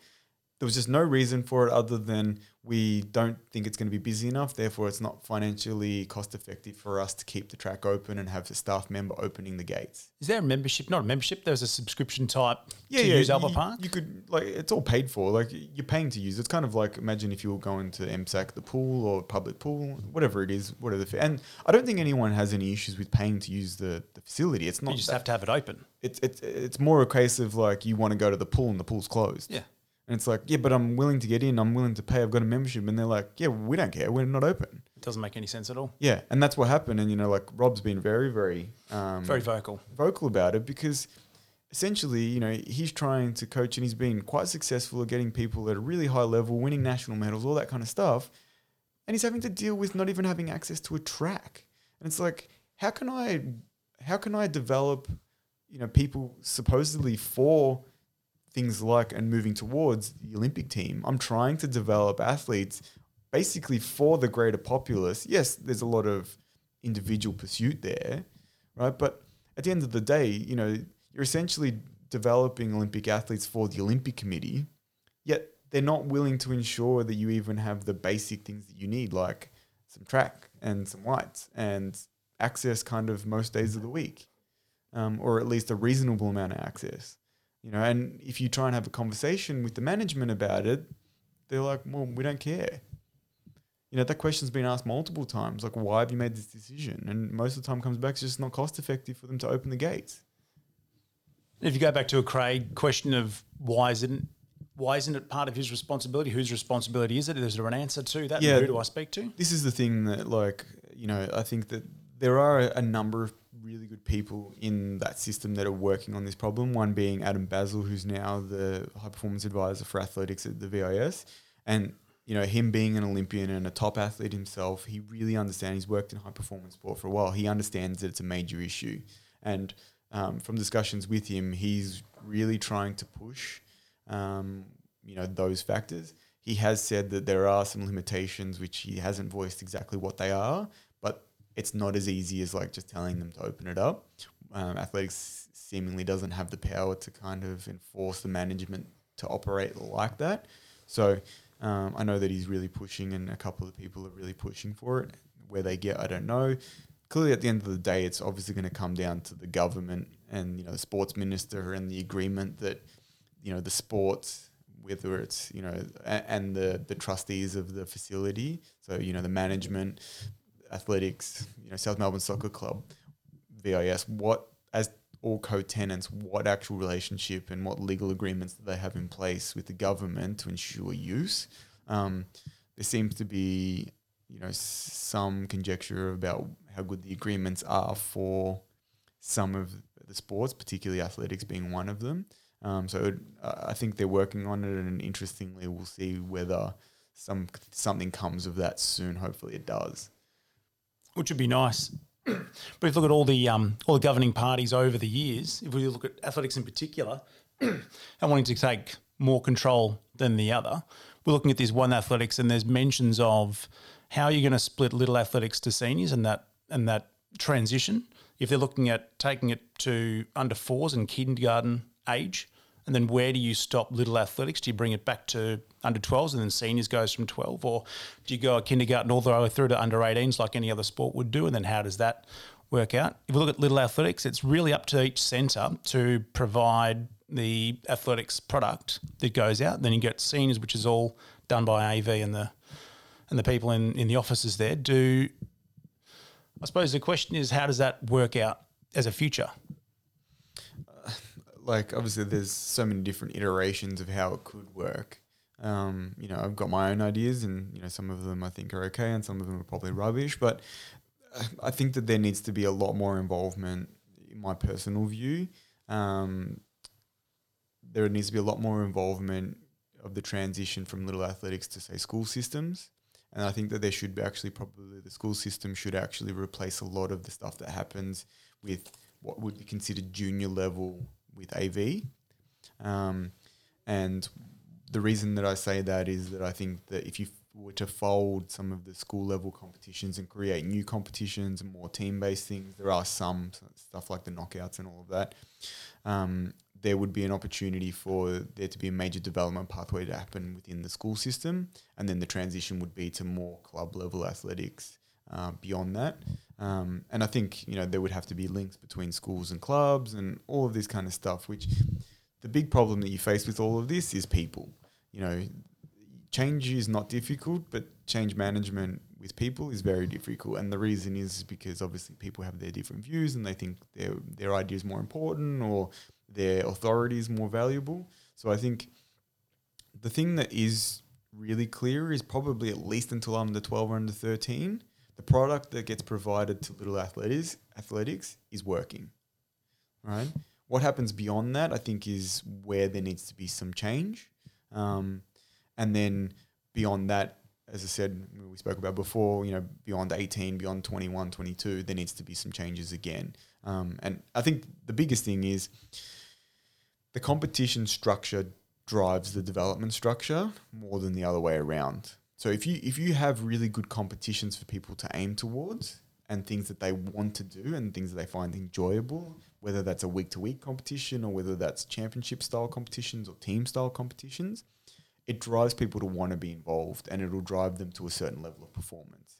You know, like for anyone who's very, very um, interested in athletics, you know, like probably the best junior competition in the world is the Jamaican schools champs. You know, the the atmosphere they get there is insane. They're, they're getting 50,000 plus people to a school competition, you know, and tickets are sold out. It's a four or five day competition. You can't get into the stadium. It's live on TV anyway. And people are trying to, you know, basically, people are trying to get in even when it's live on TV and they don't have a ticket. So that's probably, you know, the level. But what that drives and what's actually allowed probably Jamaica to be so successful is because there's so much interest in it, the level of performance goes through the roof and the level of development is so much greater because there's such a desire, there's such motivation to do well in competitions like that. Now, does that have some of its own dangers? Yes, because you get people who are trying to absolutely um, or are applying way too much training, way too much stress to these athletes to perform at that competition. But what it's also meant is that Jamaica, you know, a country of a very small population, has actually been extremely successful in the sport of athletics because it has the culture, it has the competitions to drive development. And I think this is one of the things that isn't being discussed of what are the competitions and what are the competition structures that are going to drive a clear pathway. you know, if you look at say football, and one of the reasons I think it's so successful in in stealing, you know, so much of the talent pool is kids know you start playing junior footy, which would, you know, at your local club, which would be similar to your little athletics. And then you get to 12, 13, or 14, and then there's these regional clubs, you know, these NAB League or TAC Cup, and they start taking notice and they start, as you said before, patting you on the back and saying, oh, you're not too bad. You know, or actually, even before that, you might have the rep rep team, which is, you know, the interleague Interleagues. stuff, right? So you get start getting patted on the back with that. Then if you do well at the interleagues, you start getting into, you know, the, these teams for the NAB League. And then if you're doing well there, you make the state teams. And if you do well in the state teams, you, you get into the drafts and then you'll obviously end up at an AFL club. Now, that in itself is three or four or five different steps that along the way, you know exactly where, what you need to be aiming for, right? Because the competition structure is there. And because the competition structure is there, there is a development structure. People know I need to do well at my football club then I need to do well to get selected for the interleagues, and then I need to play well there. And if I play well there, then I can go to NAB, and if I do well at NAB, I'll get drafted. Or, or sorry, or I'll go to the state team, and if I do well in the state, you know, the state competition that gets held, I think usually it's during these school holidays. Um, I don't know if it's happening this year, but um, I'll get drafted. You don't have that with athletics. What happens is if you're good at little aths, they kind of go, well, you know, do states and all that kind of stuff. And it's like, okay, cool. Well, you could win that, or you could even win junior nationals. There's nowhere to go after that. It's like, all right, join a club. Which club? Like, why have I gone to that club? Is it just because it's the local club, or is it actually like, are they good coaches there? Mm. You know, like, or am I just, you know, and not everyone's in this position where they can make those sacrifices or even discerning enough to understand. It's like one of the big things that I think is a major issue with athletics in Australia, probably in Victoria, is, and this is, you know, I'm part of this group, so I'm criticizing myself, but I don't think that there's the talent out there in coaching. And it's not anyone's fault other than the reason that that occurs is because there isn't the opportunity to develop into a good coach, right? And there's a big there's a big issue with this that exists, right? Now it's not to say that there aren't really really elite level good coaches. I just don't think there's enough of them. Um, and the reason that I think don't think there's enough of them is because there aren't opportunities for them to develop. Now, there's no there's no financial reward really for coaching, particularly at a high performance level, right? I think there's only a few coaches in Australia, across the whole of Australia, that are paid um, and are paid at a reasonable rate. You know, otherwise you're working in the school system, um, which you can get paid reasonably well to work in the school system, but it's usually a short season, a short program, and then outside of that, you need to come to your own arrangement or you know find your own way of funding that. You know, and I think what's driven the changes in the development of coaches, and this is one of the issues we face in Victoria. I remember having a conversation with um, the the person who runs uh, Lisa Verstraeten, who's a coach herself, but she runs the education part of Athletics Victoria. She said, you know, we've got this issue where a lot of our coaches are really old, you know, especially our more experienced and, and really good coaches, you know, international level coaches. I said, yeah, of course. She goes, why? I said, well, with today's day and age and the cost of living, you can't afford to give up every afternoon of your week during your prime, you know, financially earning years to develop your skills as a coach. Volunteer coach. Well, sometimes you get paid. Like, you know, I think it's really important that we start professionalizing some of this stuff and people do charge athletes, right? Swimming coaches charge. Why do athletics coaches not? It's a it's another argument, but we'll we'll, go, we'll get onto that at some stage, I'm sure. But essentially, like the way that I see it is, you have to be a nutcase if you want to become a high performance coach because not only do you need to start coaching, say maybe kids, so you can develop. You need to go through education. You need to self fund that. You then during your you know you, once you maybe you've stopped competing, so you're probably in your mid to late twenties or early thirties. You need to give up, as I said, your family years, or, or at least family time, and you need to give up a significant portion of maybe your financially like earning time uh, or financial earning time to be able to actually put into your own development.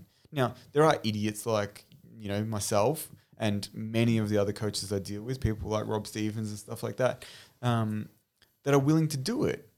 But it's not. It's not simple. You know, like even if I had this discussion with probably the best jumps coach in Australian history, John Boas. You know, he's got multiple Olympic medalists, and you know the guy's really intelligent guy. He's a PhD physicist. You know, he's still even at the age of close to eighty, still working at Monash, um, and doing some and some writing. He- You know, he's not married. He doesn't have kids. You know, like his kids are essentially his athletes. You know, at the moment he's still coaching at an extremely high level. He's got three eight meter jumpers in the long jump. He's got two guys that went to world championships last year. So, you know, like he's basically given up a, a large chunk of his life um, to devote to the sport that he loves. Um, you know, and uh, in the discussions I had with it, he doesn't have any issues with that because the enjoyment he's got out of it has been more than worthwhile. But the number of people that are willing to do that is actually very small. So not only are you playing this, you're playing this weird statistical game where it's like, all right, how many weirdos love the sport enough, all right, to give up large portions of their time and life to be able to do this, right? So that already whittles it down. Of those weirdos, right, how many of them actually are, you know, willing to educate themselves to the level and take the time to develop the skills to be a good coach, which is probably going to take you at least 10 years before you even know what the hell's going on most of the time, right? So even if you are someone who can juggle a couple of these things, like having a family and all of that, are you willing to keep going to the well to continue developing these things when there's no pathway for your athletes? You're going to have to develop it for them or really assist them along the way, you know, finding the right people and right resources. There's no, you know, there's no help from a lot of the clubs. There's no help from AV or AA.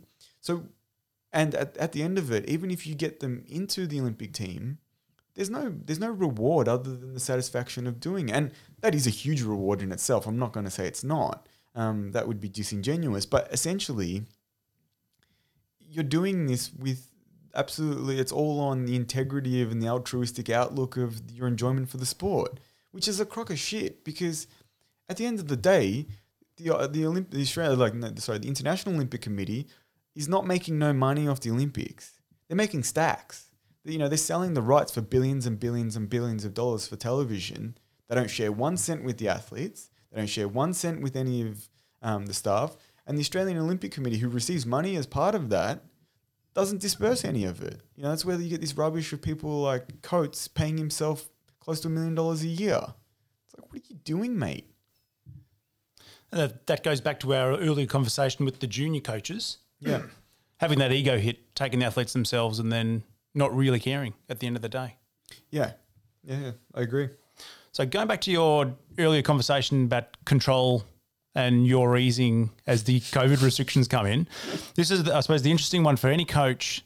Most of us want to completely control what goes on. Yeah. I suppose you're going through that easing stage at the moment.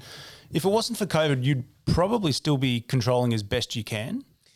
Um, no, I I have slowly been kind of letting that open up over time. And part of that there's two reasons for that. One is by design, like I'm realizing stop being an idiot. um, and start being a better leader. Um, you know, the interesting thing I, you know, like I'm sure a lot of people have, I got into audiobooks and so I've been doing a lot of reading and you know, some of them have been around leadership and stuff like that. And I, it kind of becomes pretty obvious when you start looking at some of your own development, like, oh, maybe I don't do things that well. So, you know, and, and last year, particularly, you know, a fair few of my athletes, we had a few kind of team meetings where they were like, we don't like you, what you do with this. And we don't like that. And it was kind of like, at the time, it was like, whoa, okay, like I'm copying it here. Um, but it needed to happen, right? And it needed to happen because the relationships you need to have with athletes who are trying to go to a really high level is not it's not a fleeting relationship. It needs to be close. And you need to have discussions about things that sometimes are not comfortable or sometimes are really personal. You know like i know a lot about the personal lives of my athletes um, more so than what people would suspect you know and, and sometimes it's like one of the weird things that happened to me on the weekend. Like i had one of my athletes I think I mentioned to you, I had a, a strength conditioning coach come down and want to spend some time and talk about um, track stuff. And I had one of my athletes, you know, he's in her early 20s, come up and start talking about menstruation with me. And he was like, oh, shit. And I was like, You got to deal with that. It's like, that's part of it, mate. Like, if, if I'm not willing to listen to that, like, how supportive am I actually being? Um, and he was, he was like, yeah, yeah, yeah, I know. He's like, yeah, but I just, you know, his, his background's cricket. And he's always been more involved with men's and, and men's like junior development and on the male side. And he's just like, oh yeah, like maybe I shouldn't be listening. I was like, she doesn't have any issues with it. What like I don't have any issues with it. You're going to learn from it. Yeah. I, I had a very similar experience at uh, under 12 nationals. Yeah. One of the girls I was coaching, her best friend, who was her main rival, Mm. had a menstruation that weekend. You go, well, shit, I'd never have thought about that Yeah, before. yeah. I've got to now start thinking. Otherwise, you're not going to perform. Then, then you start thinking from a women's perspective. And how, that's- do, how does that work? And that's that's that's why you need to have strong relationships with people because those are really important factors, and and you can't ignore them. You can't pretend like oh that's not my area. Um, if you want to be coaching at that level, you need to be willing to actually you know get involved with um, with understanding these things.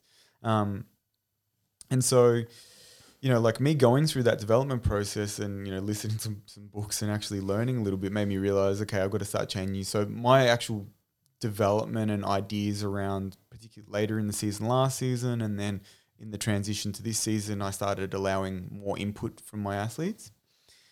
The thing that I would say though is, and this is the big part, is the input actually improved too because I've now been coaching a lot of my athletes for multiple years.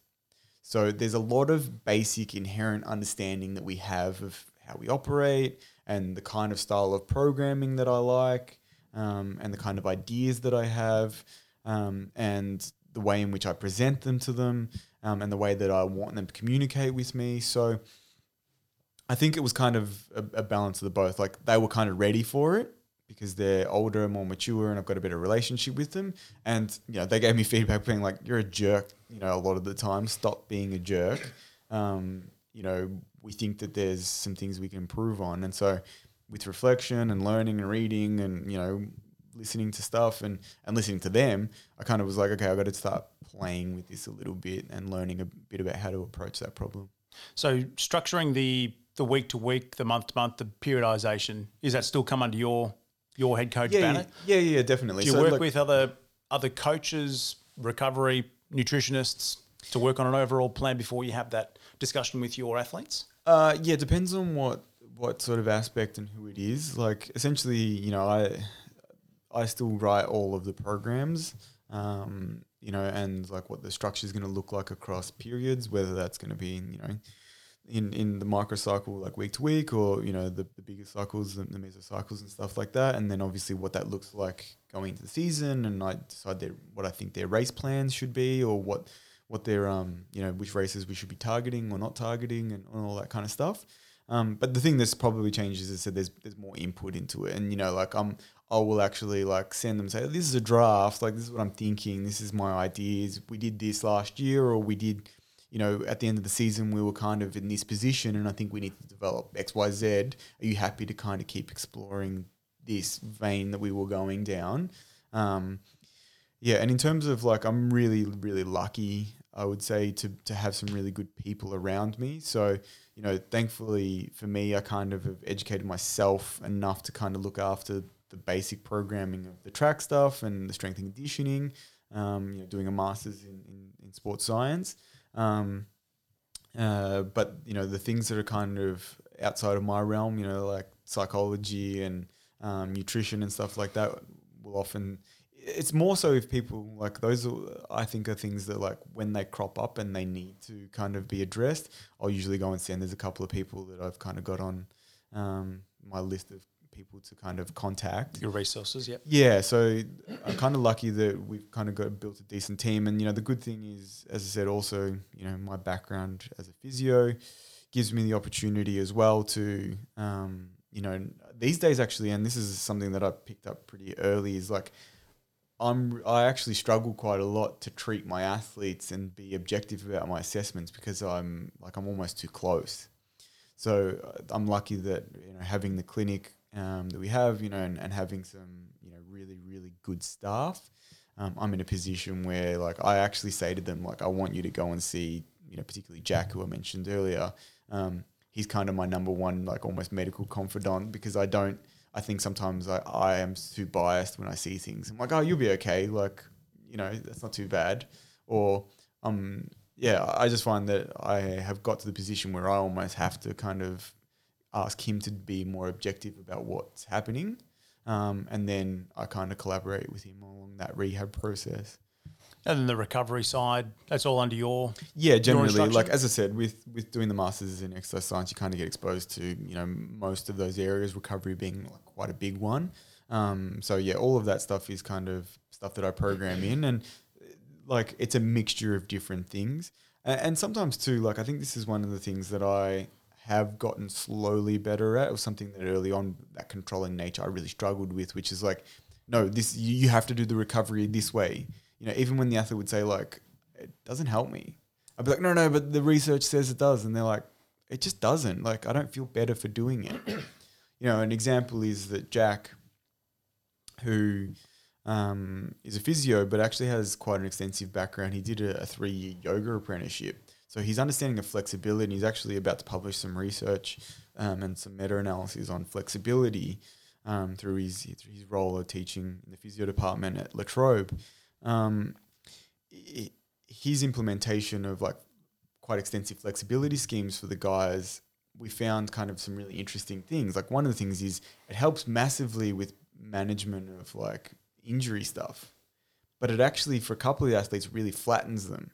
So they actually feel really lethargic from doing a lot of like yoga type stuff, even though it allows them to continue training for longer periods of time without being like, oh, I'm a bit sore here, I'm a bit niggly or whatever. So it's kind of a weird game where some of the athletes makes no difference to, and it took us a while to kind of profile what kind of athletes respond better to this, which ones respond worse, you know, how much exposure do we need to give to them? You know, we kind of got to the point where we were using it pretty much weekly basis as a recovery tool, being like, okay, go and do like a flexibility session. And for some of them, it was perfect, it worked awesome. For some of them, it was terrible, and it didn't like it, it just kept making them feel like really lethargic for like two or three days. And we got to the point where for some of them, we had to actually take it out of their recovery during rest, like sorry, during race competition cycles, because they were like, I feel flat. And you're like, but you shouldn't be flat. Like in my head, I'm going, no, you shouldn't be flat. You should be fine. We haven't been doing too much training, but and they're like, I feel, I, I don't feel like I've got, you know, energy, or I don't feel, I don't feel explosive. And it's like, okay, like, there's no reason for that. And then sometimes you would see it reflected. You know, we do some monitoring, particularly with some of our gym stuff, and obviously you take times on things on the track. But like we we're doing some monitoring, looking at like velocity based stuff, using some of the like the GymAware which we've got, and um, some a lot of people would probably have been exposed to like things like the push band, which you attach to the bar and it gives you speeds of the bar. You would see like, oh, they actually are performing a little bit worse, and you're like, What the hell? What's going on? And so that that took me a bit of time. So um, yeah, in short, yes, we do look after their recovery stuff, but it, it, it's one of those things of like, I think it is individualized. And again, I think that comes back if we go all the way back to the start of the points at the start, you know, like the more immature a system, the less likely it's going to see those things as being, you know, negative stresses. But these guys, as I said, are all over 18 and they're all, um, you know, some of them have, have not been exposed to things like lots of flexibility and they're 25 and now you're asking them to add that in. That's actually quite a different stimulus for them. Whereas you give it to a 12 or 13 or 14 year old and they are doing it the whole way through they probably don't notice anything. And they've just adapted to it so well that it actually becomes a nice foundation for them maintaining range of motion and not losing you know those kind of capabilities that you need. Um, so it's always that balance. They're like one of the athletes who got who finds it he finds it really really stressful to do he's one of the ones that loses range really quickly as well. And when he loses range he starts getting really sore. You know like he'll start complaining of you know hamstring tightness or you know back pain or whatever. And it's like okay well we need to find a happy medium with this recovery stuff because if we implement it all the time we're maybe not maximizing the training and performance or um, or if we if we do it like uh, not as often, maybe we're going to start cropping up with injuries. So it's always a balance with someone like him. And then I've got other athletes who, if they don't do it, their performance gets worse. So it's that weird thing. And you know, like there's this is part of why Jack's doing this, um, doing the systematic review is that um, you know there's a lot of conjecture about whether flexibility is valuable or not valuable in terms of performance. Um, and I think it's something that probably hasn't had enough um, good discussion in terms of what literature actually exists because there is a lot, but people tend to jump on one study and think that that makes a whole field of science, which um, is, is not the case, obviously. Not at all. So, if we're starting at um, your entire group when you're getting your program together, is there a generic start? You go track on a Monday, track Wednesday, track Friday, and then gyms in between, recoveries on a particular day or every day, and Yeah. then you specialise with the athletes after that, which are completely different. Um, it varies from preseason to season. In the preseason, I tend to break them into event groups, and they do have a little bit of differentiation. At the moment, I've kind of got I've got one short sprint group who basically only ever run hundreds. Like they will run two hundreds, but it's not their event. You know, they'll do them as part of their sort of development and training and all that kind of stuff. But you know, if you were to say are you better at one or two, there's a big bias towards the 100. So there's a few of those guys, and so for them, at the moment, for instance, they don't run further than 80 meters ever, right? Then there's a group who, well, there's there's one athlete who's a 100, 200, but more a 200. Um, and then there's the 400 group, um, and one of which who's a very good 400 meter runner, but he's coming off quite an extensive layoff. Um, so he's on a very different program. So at the moment, I'm kind of running five programs um, with seven athletes, which is kind of weird. But um, and even then, there's still some indiv- individualization. And then the thing that I probably learnt the most actually from Neville, um, more than anything, um, you know, as I said, it took me a long time to work out where his some of his brilliance came from. Um, was the individualization side of things, and particularly in season. So in season, it's seven different programs. There's seven different race plans. There's seven different programs going. You know, I'm sometimes I'll be standing in the middle of the grass on the track, and I'm like, you go, I'll time that, then you go, and then all right, you do that rep, I'll watch that. All right, can someone else video that one? Um, so it's kind of like you know, I feel like I'm the conductor of an orchestra, orchestra at times, um, which sounds ridiculous, but I think it's part of why I enjoy, you know, that like I'm kind of a busy person and I like doing multiple things at the same time, which I know everyone thinks multitasking is terrible, probably is, but I kind of enjoy that aspect of it. Um, so yeah, when I design the program to start with in the preseason, it generally starts with sort of maybe two or three groups. Um, and then we go from there. And at the moment, you know, like there are differences between those groups on what days they do what. So in the short sprint group, they're doing um, short acceleration and prowler type work. So the, the heavy pushing sled on Mondays and Fridays. On Wednesdays, they're doing um, like a speed and what I call like the moment we're doing something around sort of stiffness development um, using weighted vest. Um, but it's you know they're sort of around 60 meter reps, so they're they're more speed development type stuff. Um, and then Saturday doing like a speed endurance session, like you know sets of repeat 80s. Um, whereas um, and then th- and they have um, Thursday and Sunday off. Um, on those days, I get them to do their recovery stuff. So it's usually like hot cold. Um, they have their flexibility schemes. Obviously, at the moment, we haven't been able to implement it in like a group setting because of the COVID stuff. But they've already got schemes that have been developed over the last couple of years. So they they they do those, and you know, like the recovery stuff is real general things. Like I tell them to sleep as much as you can on those days, or you know, like a Sunday. If you don't get up before twelve, I'm happy. Like sleep. Um, you know, plenty of hydration. You know, food, all that kind of stuff. Um, you know, and, and as I said, for those ones who have the specific eating plan, it's like okay, make sure you're really on top of those things and you're getting enough um, a, enough recovery in. Um, and then the other group tends to go on a slightly different scale, and they tend to be more um, because I need to get a little bit more work into them because they're sort of two or four. Um, they tend to be uh, Monday varies between that group. So some of them are doing hills um, and longer hills. Some of them, one of them is doing more of that speed session that the shorter group does on a Monday, and one of them is doing the prowler and, and block type accelerations or clearances. Um, Tuesday is usually oh, and for those other guys, they usually do gym Tuesday and Saturdays. Um, then the other group is doing gym Tuesdays as well. Um, Wednesdays is uh, track day. Um, those guys are usually one of them is doing a speed day, the one who did Prowler. The other ones are doing um, sort of like speed endurance type stuff. Like for the 400 guys, it's usually like 150s or 200s, but doing them at a reasonable pace, sort of around 90% um, off like a five minute kind of cycle recovery, somewhere around that. Um, and we've been playing with that, doing it with different sort of inputs.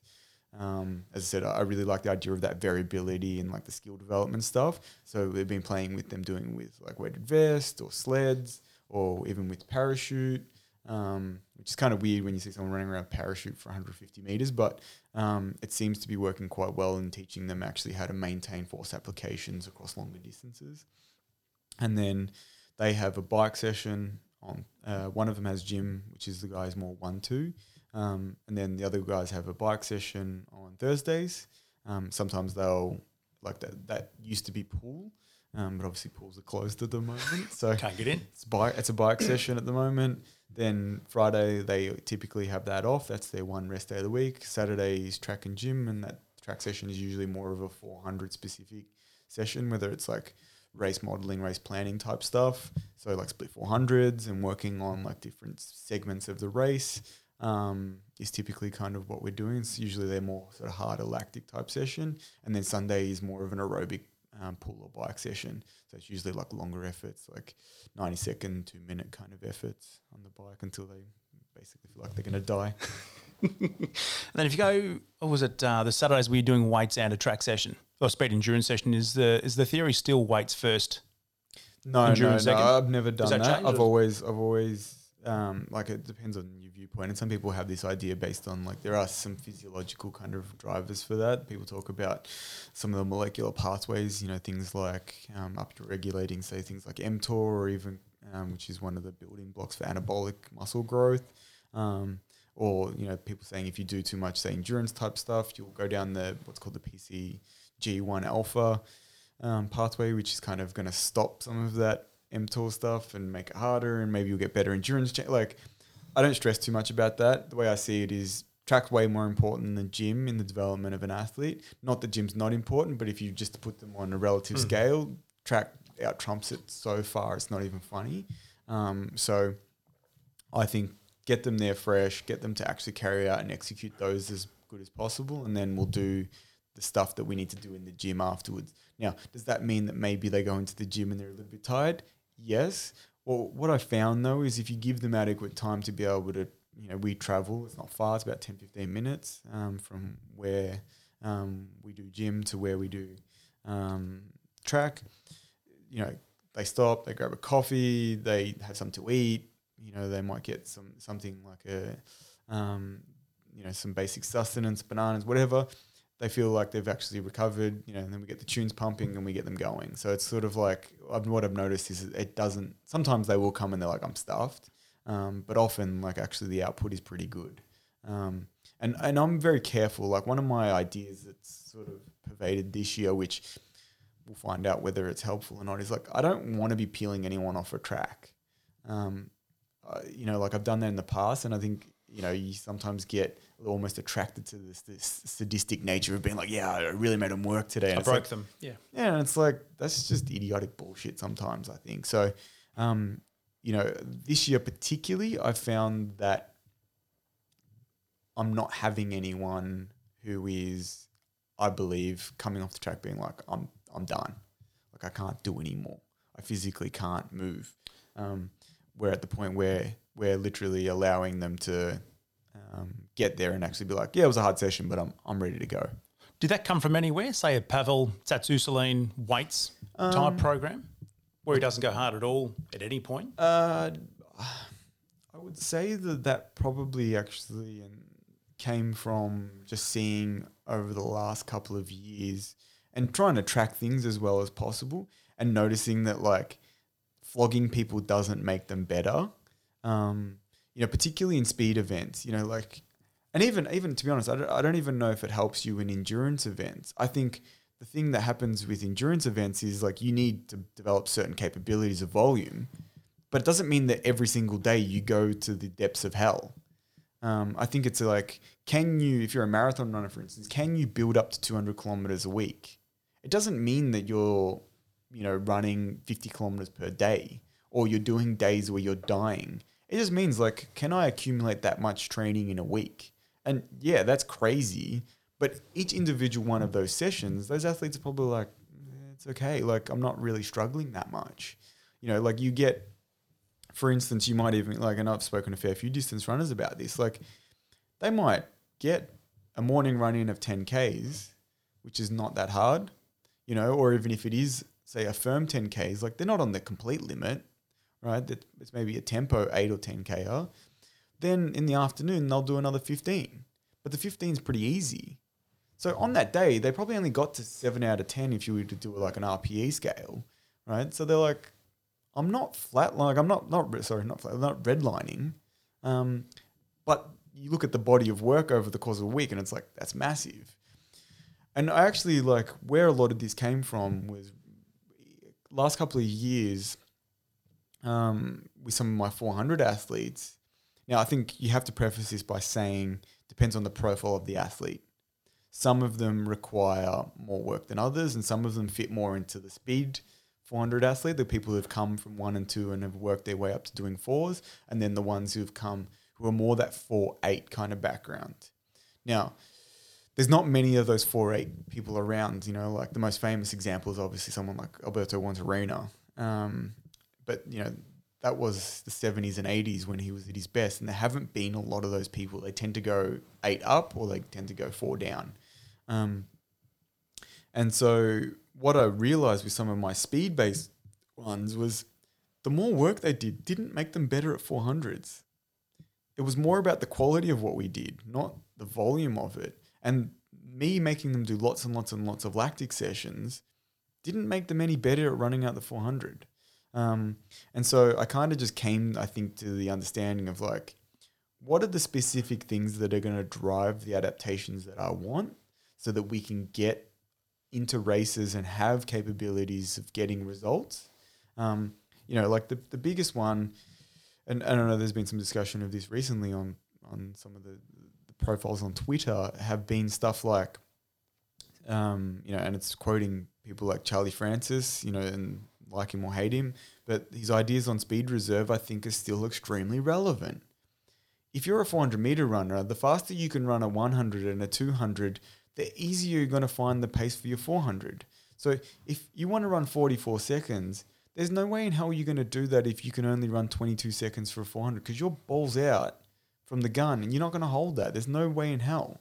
But if you can run 20 flat, there's, there's a good opportunity for you to be capable of running 44.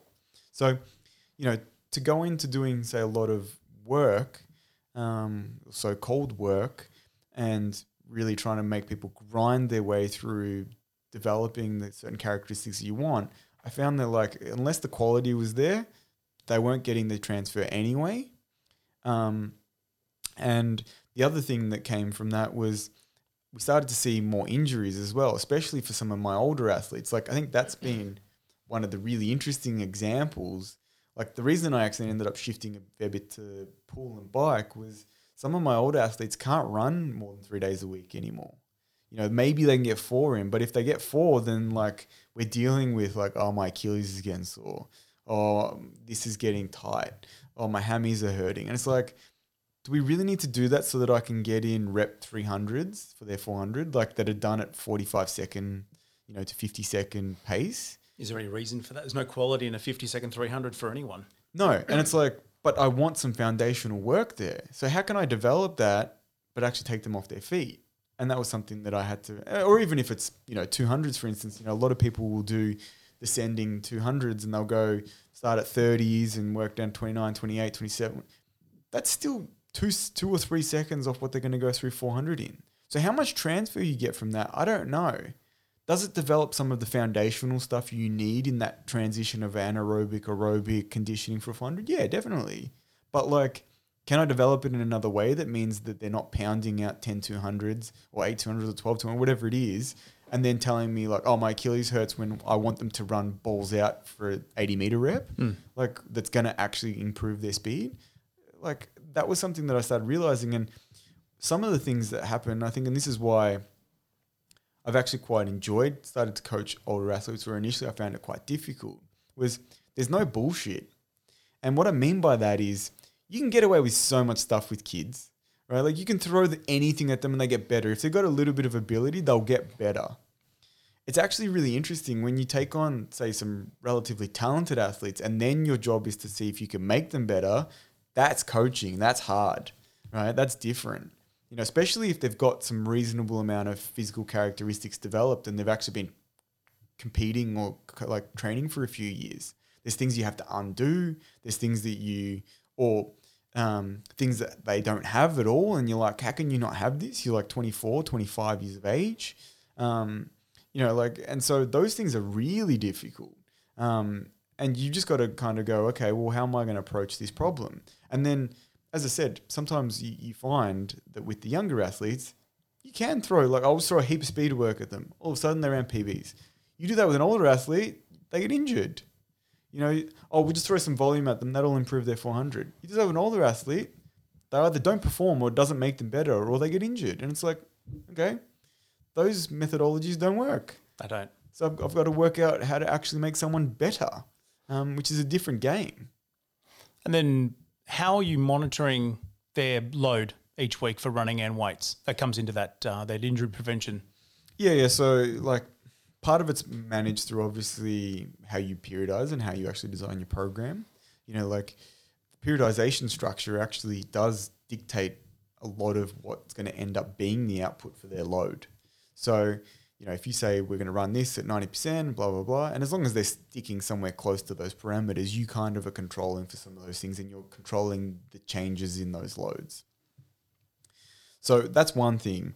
The, the second thing is, um, you know, like we're typically monitoring most of the things either the way I say, like qualitatively, which seems to be not that popular at the moment in terms of like the sports science realms. Like if there's no numbers, you're full of shit. And it's like, yeah, it's pretty easy to ask someone a question or see how they um, respond. You know, like kids are really obvious, which is good.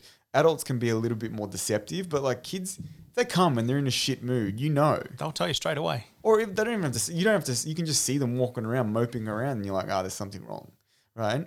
And that's for you an indication that either there's something going on in their, their life, you know, family, whatever, or, you know, the training's getting to them and you need to actually be responsive to that. So it's probably about being um, present and aware. So like, I get really frustrated watching with the school stuff that I've been involved in, you know, like the kids are warming up and the coaches are just having a chat on the side, sticking around.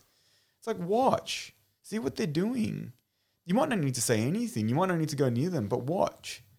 Um, you know, like I think it's one thing that need to get very aware of is like, oh, I saw that you know they're not really doing that well, or they look like they're hobbling a little bit, or they look a little bit uncomfortable, or that looks slower than normal. Like, what's going on with that? Are you tired? Are you sore? Um, you know, it could be really easy stuff like, oh, the track's a bit slippery and I felt like I wasn't sort of able to grip properly in my run through or whatever. But like those discussions really start showing you, okay, I've got to be present and I've got to be aware of what's going on. So the thing that I think is really important, although we do keep numbers and you know, like I'm constantly measuring things in the gym with them. We've as I said, we've got things like GymAware and you know, obviously the actual numbers that they're putting out are really strong indicators of like, are they going up? Are they going down? Are they really struggling with that? Um, but I'm really, really trying to be tuned in with the qualitative side of it because I think one, not only does it provide opportunity for engagement with your athlete, it actually I think is probably more relevant. Um, and people will dispute this, but like you can often have an athlete come and you can see something's wrong and you know like I've got to change this. And if you don't, like the number of athletes that I've had who I've seen, you know, where there's something going on and then like they're either sore or um, they pull up injured or something like that, and it seems to be like it's driven by some like emotional disturbance or whatever, happens so often. And I don't think that there's the data backing this up just yet. You know, there is a little bit. Like if anyone's interested, there's a really good study done that was done by uh, a guy named Brian Mann um, and he was working at which university was he? He was in the US. He's at one of the big um, one of the big football uh, programs in the US, and he's head of sort of sports science and strength and conditioning. He did this study because he basically found that they were getting a lot more injuries and niggles during particular parts of the semester. And he couldn't work out what was going on. He's like, our training loads are all well managed. Like, we're doing all the recovery stuff. And then after a while, he twigged and he was like, oh shit, it's exam period. And he was like, okay, I'm going to keep monitoring this. And he noticed that it kept happening each semester. And so what they did was they ended up doing a research study. Um, and it showed that uh, risk of injury increased during times of academic stress, whether that's like mid semesters or end of semester exams and whatever. So I think that that's something that like there's nothing wrong with them. You know, they're, they're not even like it's not negative emotions, but they're actually just under the pump a bit because they've got exams or whatever. You have to be really receptive to that. You know, it happened to me actually last week. One of my athletes, um, the youngest one who's 18, is is at uni at the moment, had exams, and he's telling me, "Oh yeah, I feel like I was saying to him, you know, you okay?" I feel fine. I feel fine. Like no problems at all. Like I'm fine. Like exam was easy. Like uni straightforward. Like no problems, easy. And I'm watching him run, and I'm like, You're running like shit. yeah, he just wasn't right. Like he's technically he just didn't look anywhere near as crisp as what he looked in the other days. He didn't look like his coordination was great. You know, and my job is and this is what I have learned like when I was you know a few years ago and I was immature and you you can't learn to you know put your foot in your fucking mouth. Like I used to say, "Oh, you look shit." And it's like that's not helpful. So now, like, I realized I saw him and I spoke to him before and I was like, you feeling, blah, blah, blah. And he's like, no, I'm okay, I'm okay. And I watched the session and he wasn't looking great. He wasn't outside the bandwidth where I was like, he's going to hurt himself. But I just was like, I'm not going to say, oh, that doesn't look good or you need to do this, this, this, this, this, because I'm sure within three or four days, that's probably going to settle down when he doesn't have his exams. He's finished at the end of the week. And then this week, he's been back to normal. So it's like, be aware of these kind of things. And that's where, as I said, the relationship and the qualitative stuff needs to be on point, but also be present and observe. Actually, watch, see what they're doing.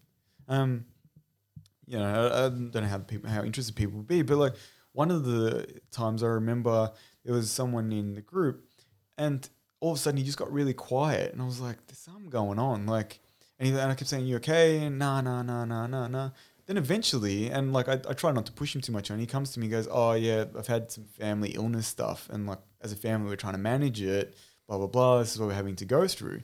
I was like, "Mate, why didn't you say something? Like I could see something was wrong." And he's like, "Oh, you know, like I just was trying to process it myself, kind of thing." So I think you know, and not that the performance dropped off, but like just his demeanor was different. And I was like, yeah, there's something going on here. So I think that involvement and being a coach is there's so much of it is that art and science and like yeah you need all of the science to understand it but if, if you don't have the artistic side you're going to miss everything so it's kind of one of you can't have one or the other it has to be both It goes back to that trust and relationships. Definitely, yeah. honesty on both sides. Yeah, Without yeah. that, you can't you can't improve. No, of can't see those little things. you know and that's actually something as i said you know one of our inputs our mentors neville said from the start like the athlete doesn't trust the coach and the coach doesn't trust the athlete you know he would say you're wasting each other's time and he's, Absolutely. he still says that He also, you know, makes you shitty.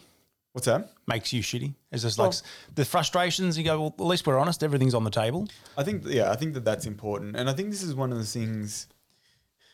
And I'm going to sound like I'm getting old, which you know neither you or I are that old, but like, I think it's one of the things that you need. The reason you need to develop the level of trust is that high performance, whether it's in say a workplace setting, whether it's in a, a sporting sense, requires a huge level of transparency. So it needs to be brutally honest at times. And it's not you're not making a value judgment about that person or who they are as a person. But if their performance is not meeting the level that it needs to meet for them to keep progressing, or even vice versa, your coaching is not meeting that level. As I said, the guys ripped me to shreds. It needs to happen. They need to be willing to say, hey, like, this isn't right, or you're not doing that properly, or that's not the level of performance that's required for this level of um, activity. Um, I think it's something that at the moment, and you know, hopefully this is not too controversial. Like, I think in general, there is a problem in society that exists where people are unwilling to be honest with each other because they're scared of hurting people's feelings or offending someone. Very true. Now, obviously, there are multi-layered issues with that, and there's lots of social issues that have nothing to do with this. Um, but if you can't tell an athlete who's underperforming you're underperforming because you're scared that them or their parent or someone else that they know is going to get upset, then that's not a good relationship. You know, and vice versa. They need to be able to say to you, "Hey, I didn't like the way in which you kind of gave me feedback, or you got upset with me, and you were swearing, or whatever." You know, I'm not happy with that, and you need to be willing to take that on the chin too, and go, and not get upset and say, "No, it's my way or the highway." You need to be able to say, "Hey, okay, like, yeah, I, tr- I trust that what you're saying is for the benefit of both of us Mm, or absolutely. everyone." Uh, one thing you're very good at is educating. You're doing that not in just your physio world, but in the track and field world. Uh, recently, I think it was April, you started putting out some 10, 15 minute videos on biomechanics. Yeah, and COVID boredom. Yeah, I was gonna, was it strictly because of that, or you you thought there's more I can do in the athletics world that's not there at the moment? Yeah, it's a little bit of both. Um, part of it is I was experimenting. We've been doing some courses, um, uh, like face-to-face courses for our physio stuff, and you know, one of them actually is a running sort of both injury and performance one that I do, and I started playing with recording some of those because I think eventually, no, I think eventually we will uh, make those available online, and even some of them that are practical, we will actually try and supplement those practical courses by having people like go through some of the modules beforehand. Um, so I started playing with that, and then I realized, hey, like there's some interesting stuff going on with athletics um, that I want to talk about that I don't necessarily always voice. Um, and you know, I'm very interested, um, and this is where these videos came from in biomechanics and understanding biomechanics and how it translates to performance. And I started seeing some things online, particularly, you know, I, I use Twitter a lot, um, and people commenting saying, "Oh, this, you know, this doesn't matter, or mechanics doesn't do this, or it does that, or whatever." And so I thought, you know what, like I'm gonna start putting some videos up, and I'm gonna start discussing some of the things. And and there was twofold. One was get more information out. Two was kind of just to get some of the ideas that are going through my head. As I said, in particularly in COVID time, where I was not working as much, and as I said, I like being busy. Um, and the third one was actually as kind of a bit of a re- reference for some of my athletes to kind of go into a little bit more depth. Um, some of the videos actually have been very heavily directed towards some of my athletes, and they know who they are, you know. But like discussions on certain points and on certain things have been questions that they've asked me, and like at the time I've explained it to them and said like, "Hey, this is this is this," um, but then thought, "Oh, what I might do is I might make a video and explain, oh." This was this and this is this, and then said to them, "Hey, make sure you watch this. Like I've actually created this kind of for you." Um, so it was kind of th- probably three different things that sort of led me to to, to making them. So the the athletes you've mentioned those those stories of were they very m- more appreciative, more understanding of what you're trying to teach them? Look, in general, like I think that the guys are pretty appreciative of what's going on. Like, and I don't seek a lot of um, Gratification. Gratification. Like, I think that maybe early on uh, coaching, I sort of sought out that more. But the funny thing is, I actually get a lot more enjoyment out of the interaction with my athletes than probably out of the results. Um, I obviously I, I you want to get the results is what the game is about. But at the end of the day, I think that that enjoyment of like actually socializing with them and talking and being you know in some ways and a mentor to them in, on on different levels is valuable. So I think I enjoy the teaching aspect so much that um, that kind of was more interesting to me than maybe you know whether they were grateful that I put it up. Um, the good thing was that it, it actually for a few of them they actually said, yeah, I really understood that you know, like before you've said this, and I kind of got it, but when you showed a video of, you know, this really top level runner doing this, this, this, I really understand it now. Like I know what you mean when you say you've got to be here or you've got to do this, or, you know, when I'm not, you know, fully extending or I'm not, you know, getting, you know, my front side position with my knee in the acceleration or my trunk angle's a bit funny or whatever, or I'm not pushing horizontally or whatever it is, they're like, I, I kind of know what you mean now. So there was gratitude in the sense of like there was increased understanding. Any feedback from other coaches, governing bodies saying we need you on board? I doubt that highly. um, I think I would cause too much too many issues for people because I don't um, I don't have any airs and graces, um, so I don't know whether the uh, the organisations would be that interested. But um, yeah, a few coaches have said basic comments. I've got a few messages from people just saying like, yeah, really enjoying this.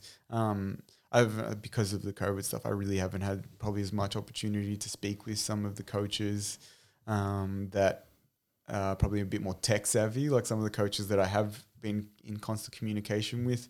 I think um, most of them are sort of sixty plus, um, and are probably not looking at Instagram.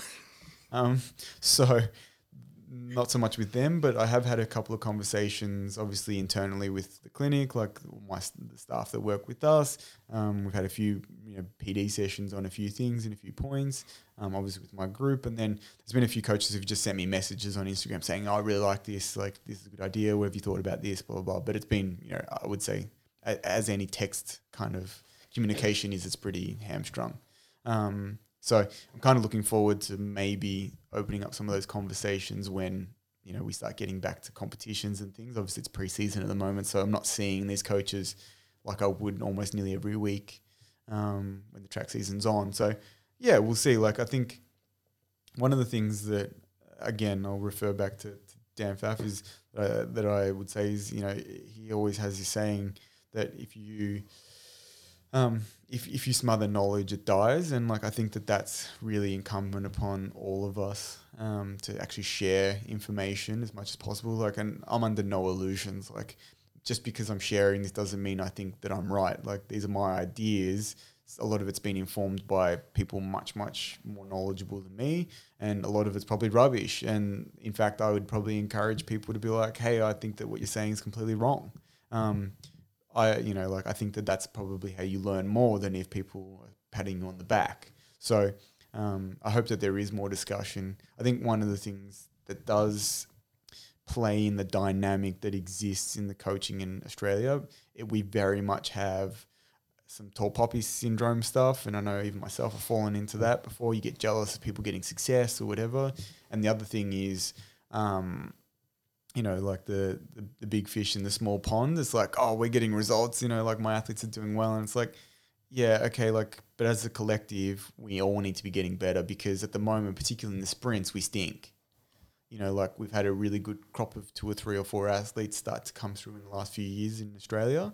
Um, you know, like Jack Hales, your Brownings, obviously Trae was part of that, Josh Clarke, um, you know, and they're getting close to being on that international level. But even now, like none of them have the Olympic qualifier outright.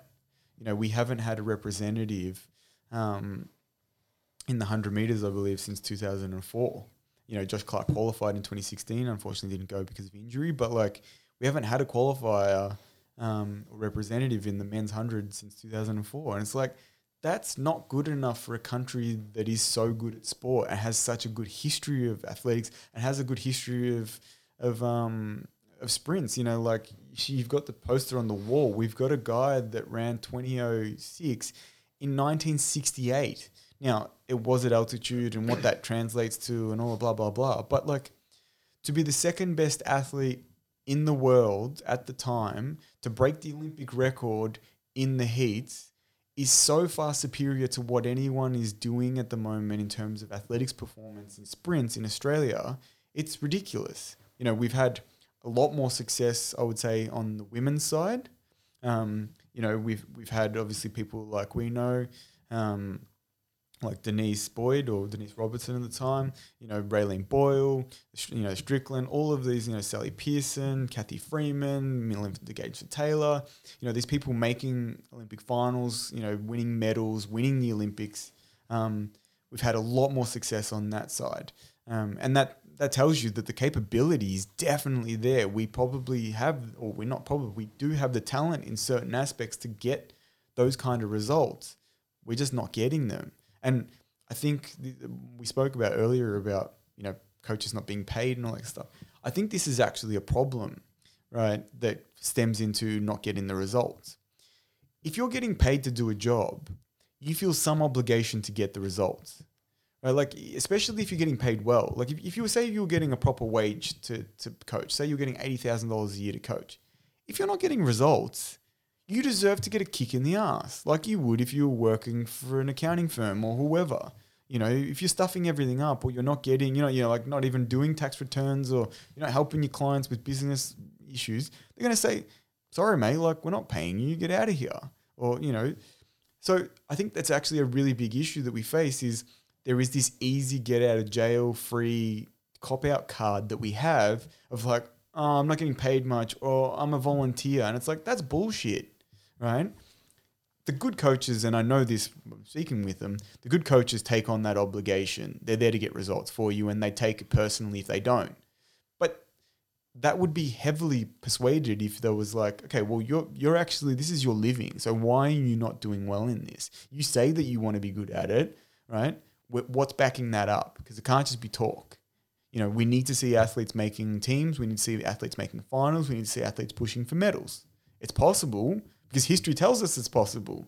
So unless all of these people that we've had in our the last 40 or 50 years, you know, were just complete anomalies and the Australian population and the Australian genetic pool has diminished or dwindled down to rubbish, which I don't think is the case, especially given the level of performance we've seen at under 20 level and even the talent that we've seen, particularly with this latest crop um, of, of, particularly male sprinters right now, um, but obviously in, the, in, more recent history, the female sprinters, um, it's possible. It's definitely possible. It's been fun. So, how can everyone find you on Instagram? You got your website, the Melbourne Athletic Development, Instagram, Twitter. Yeah, is there a YouTube channel?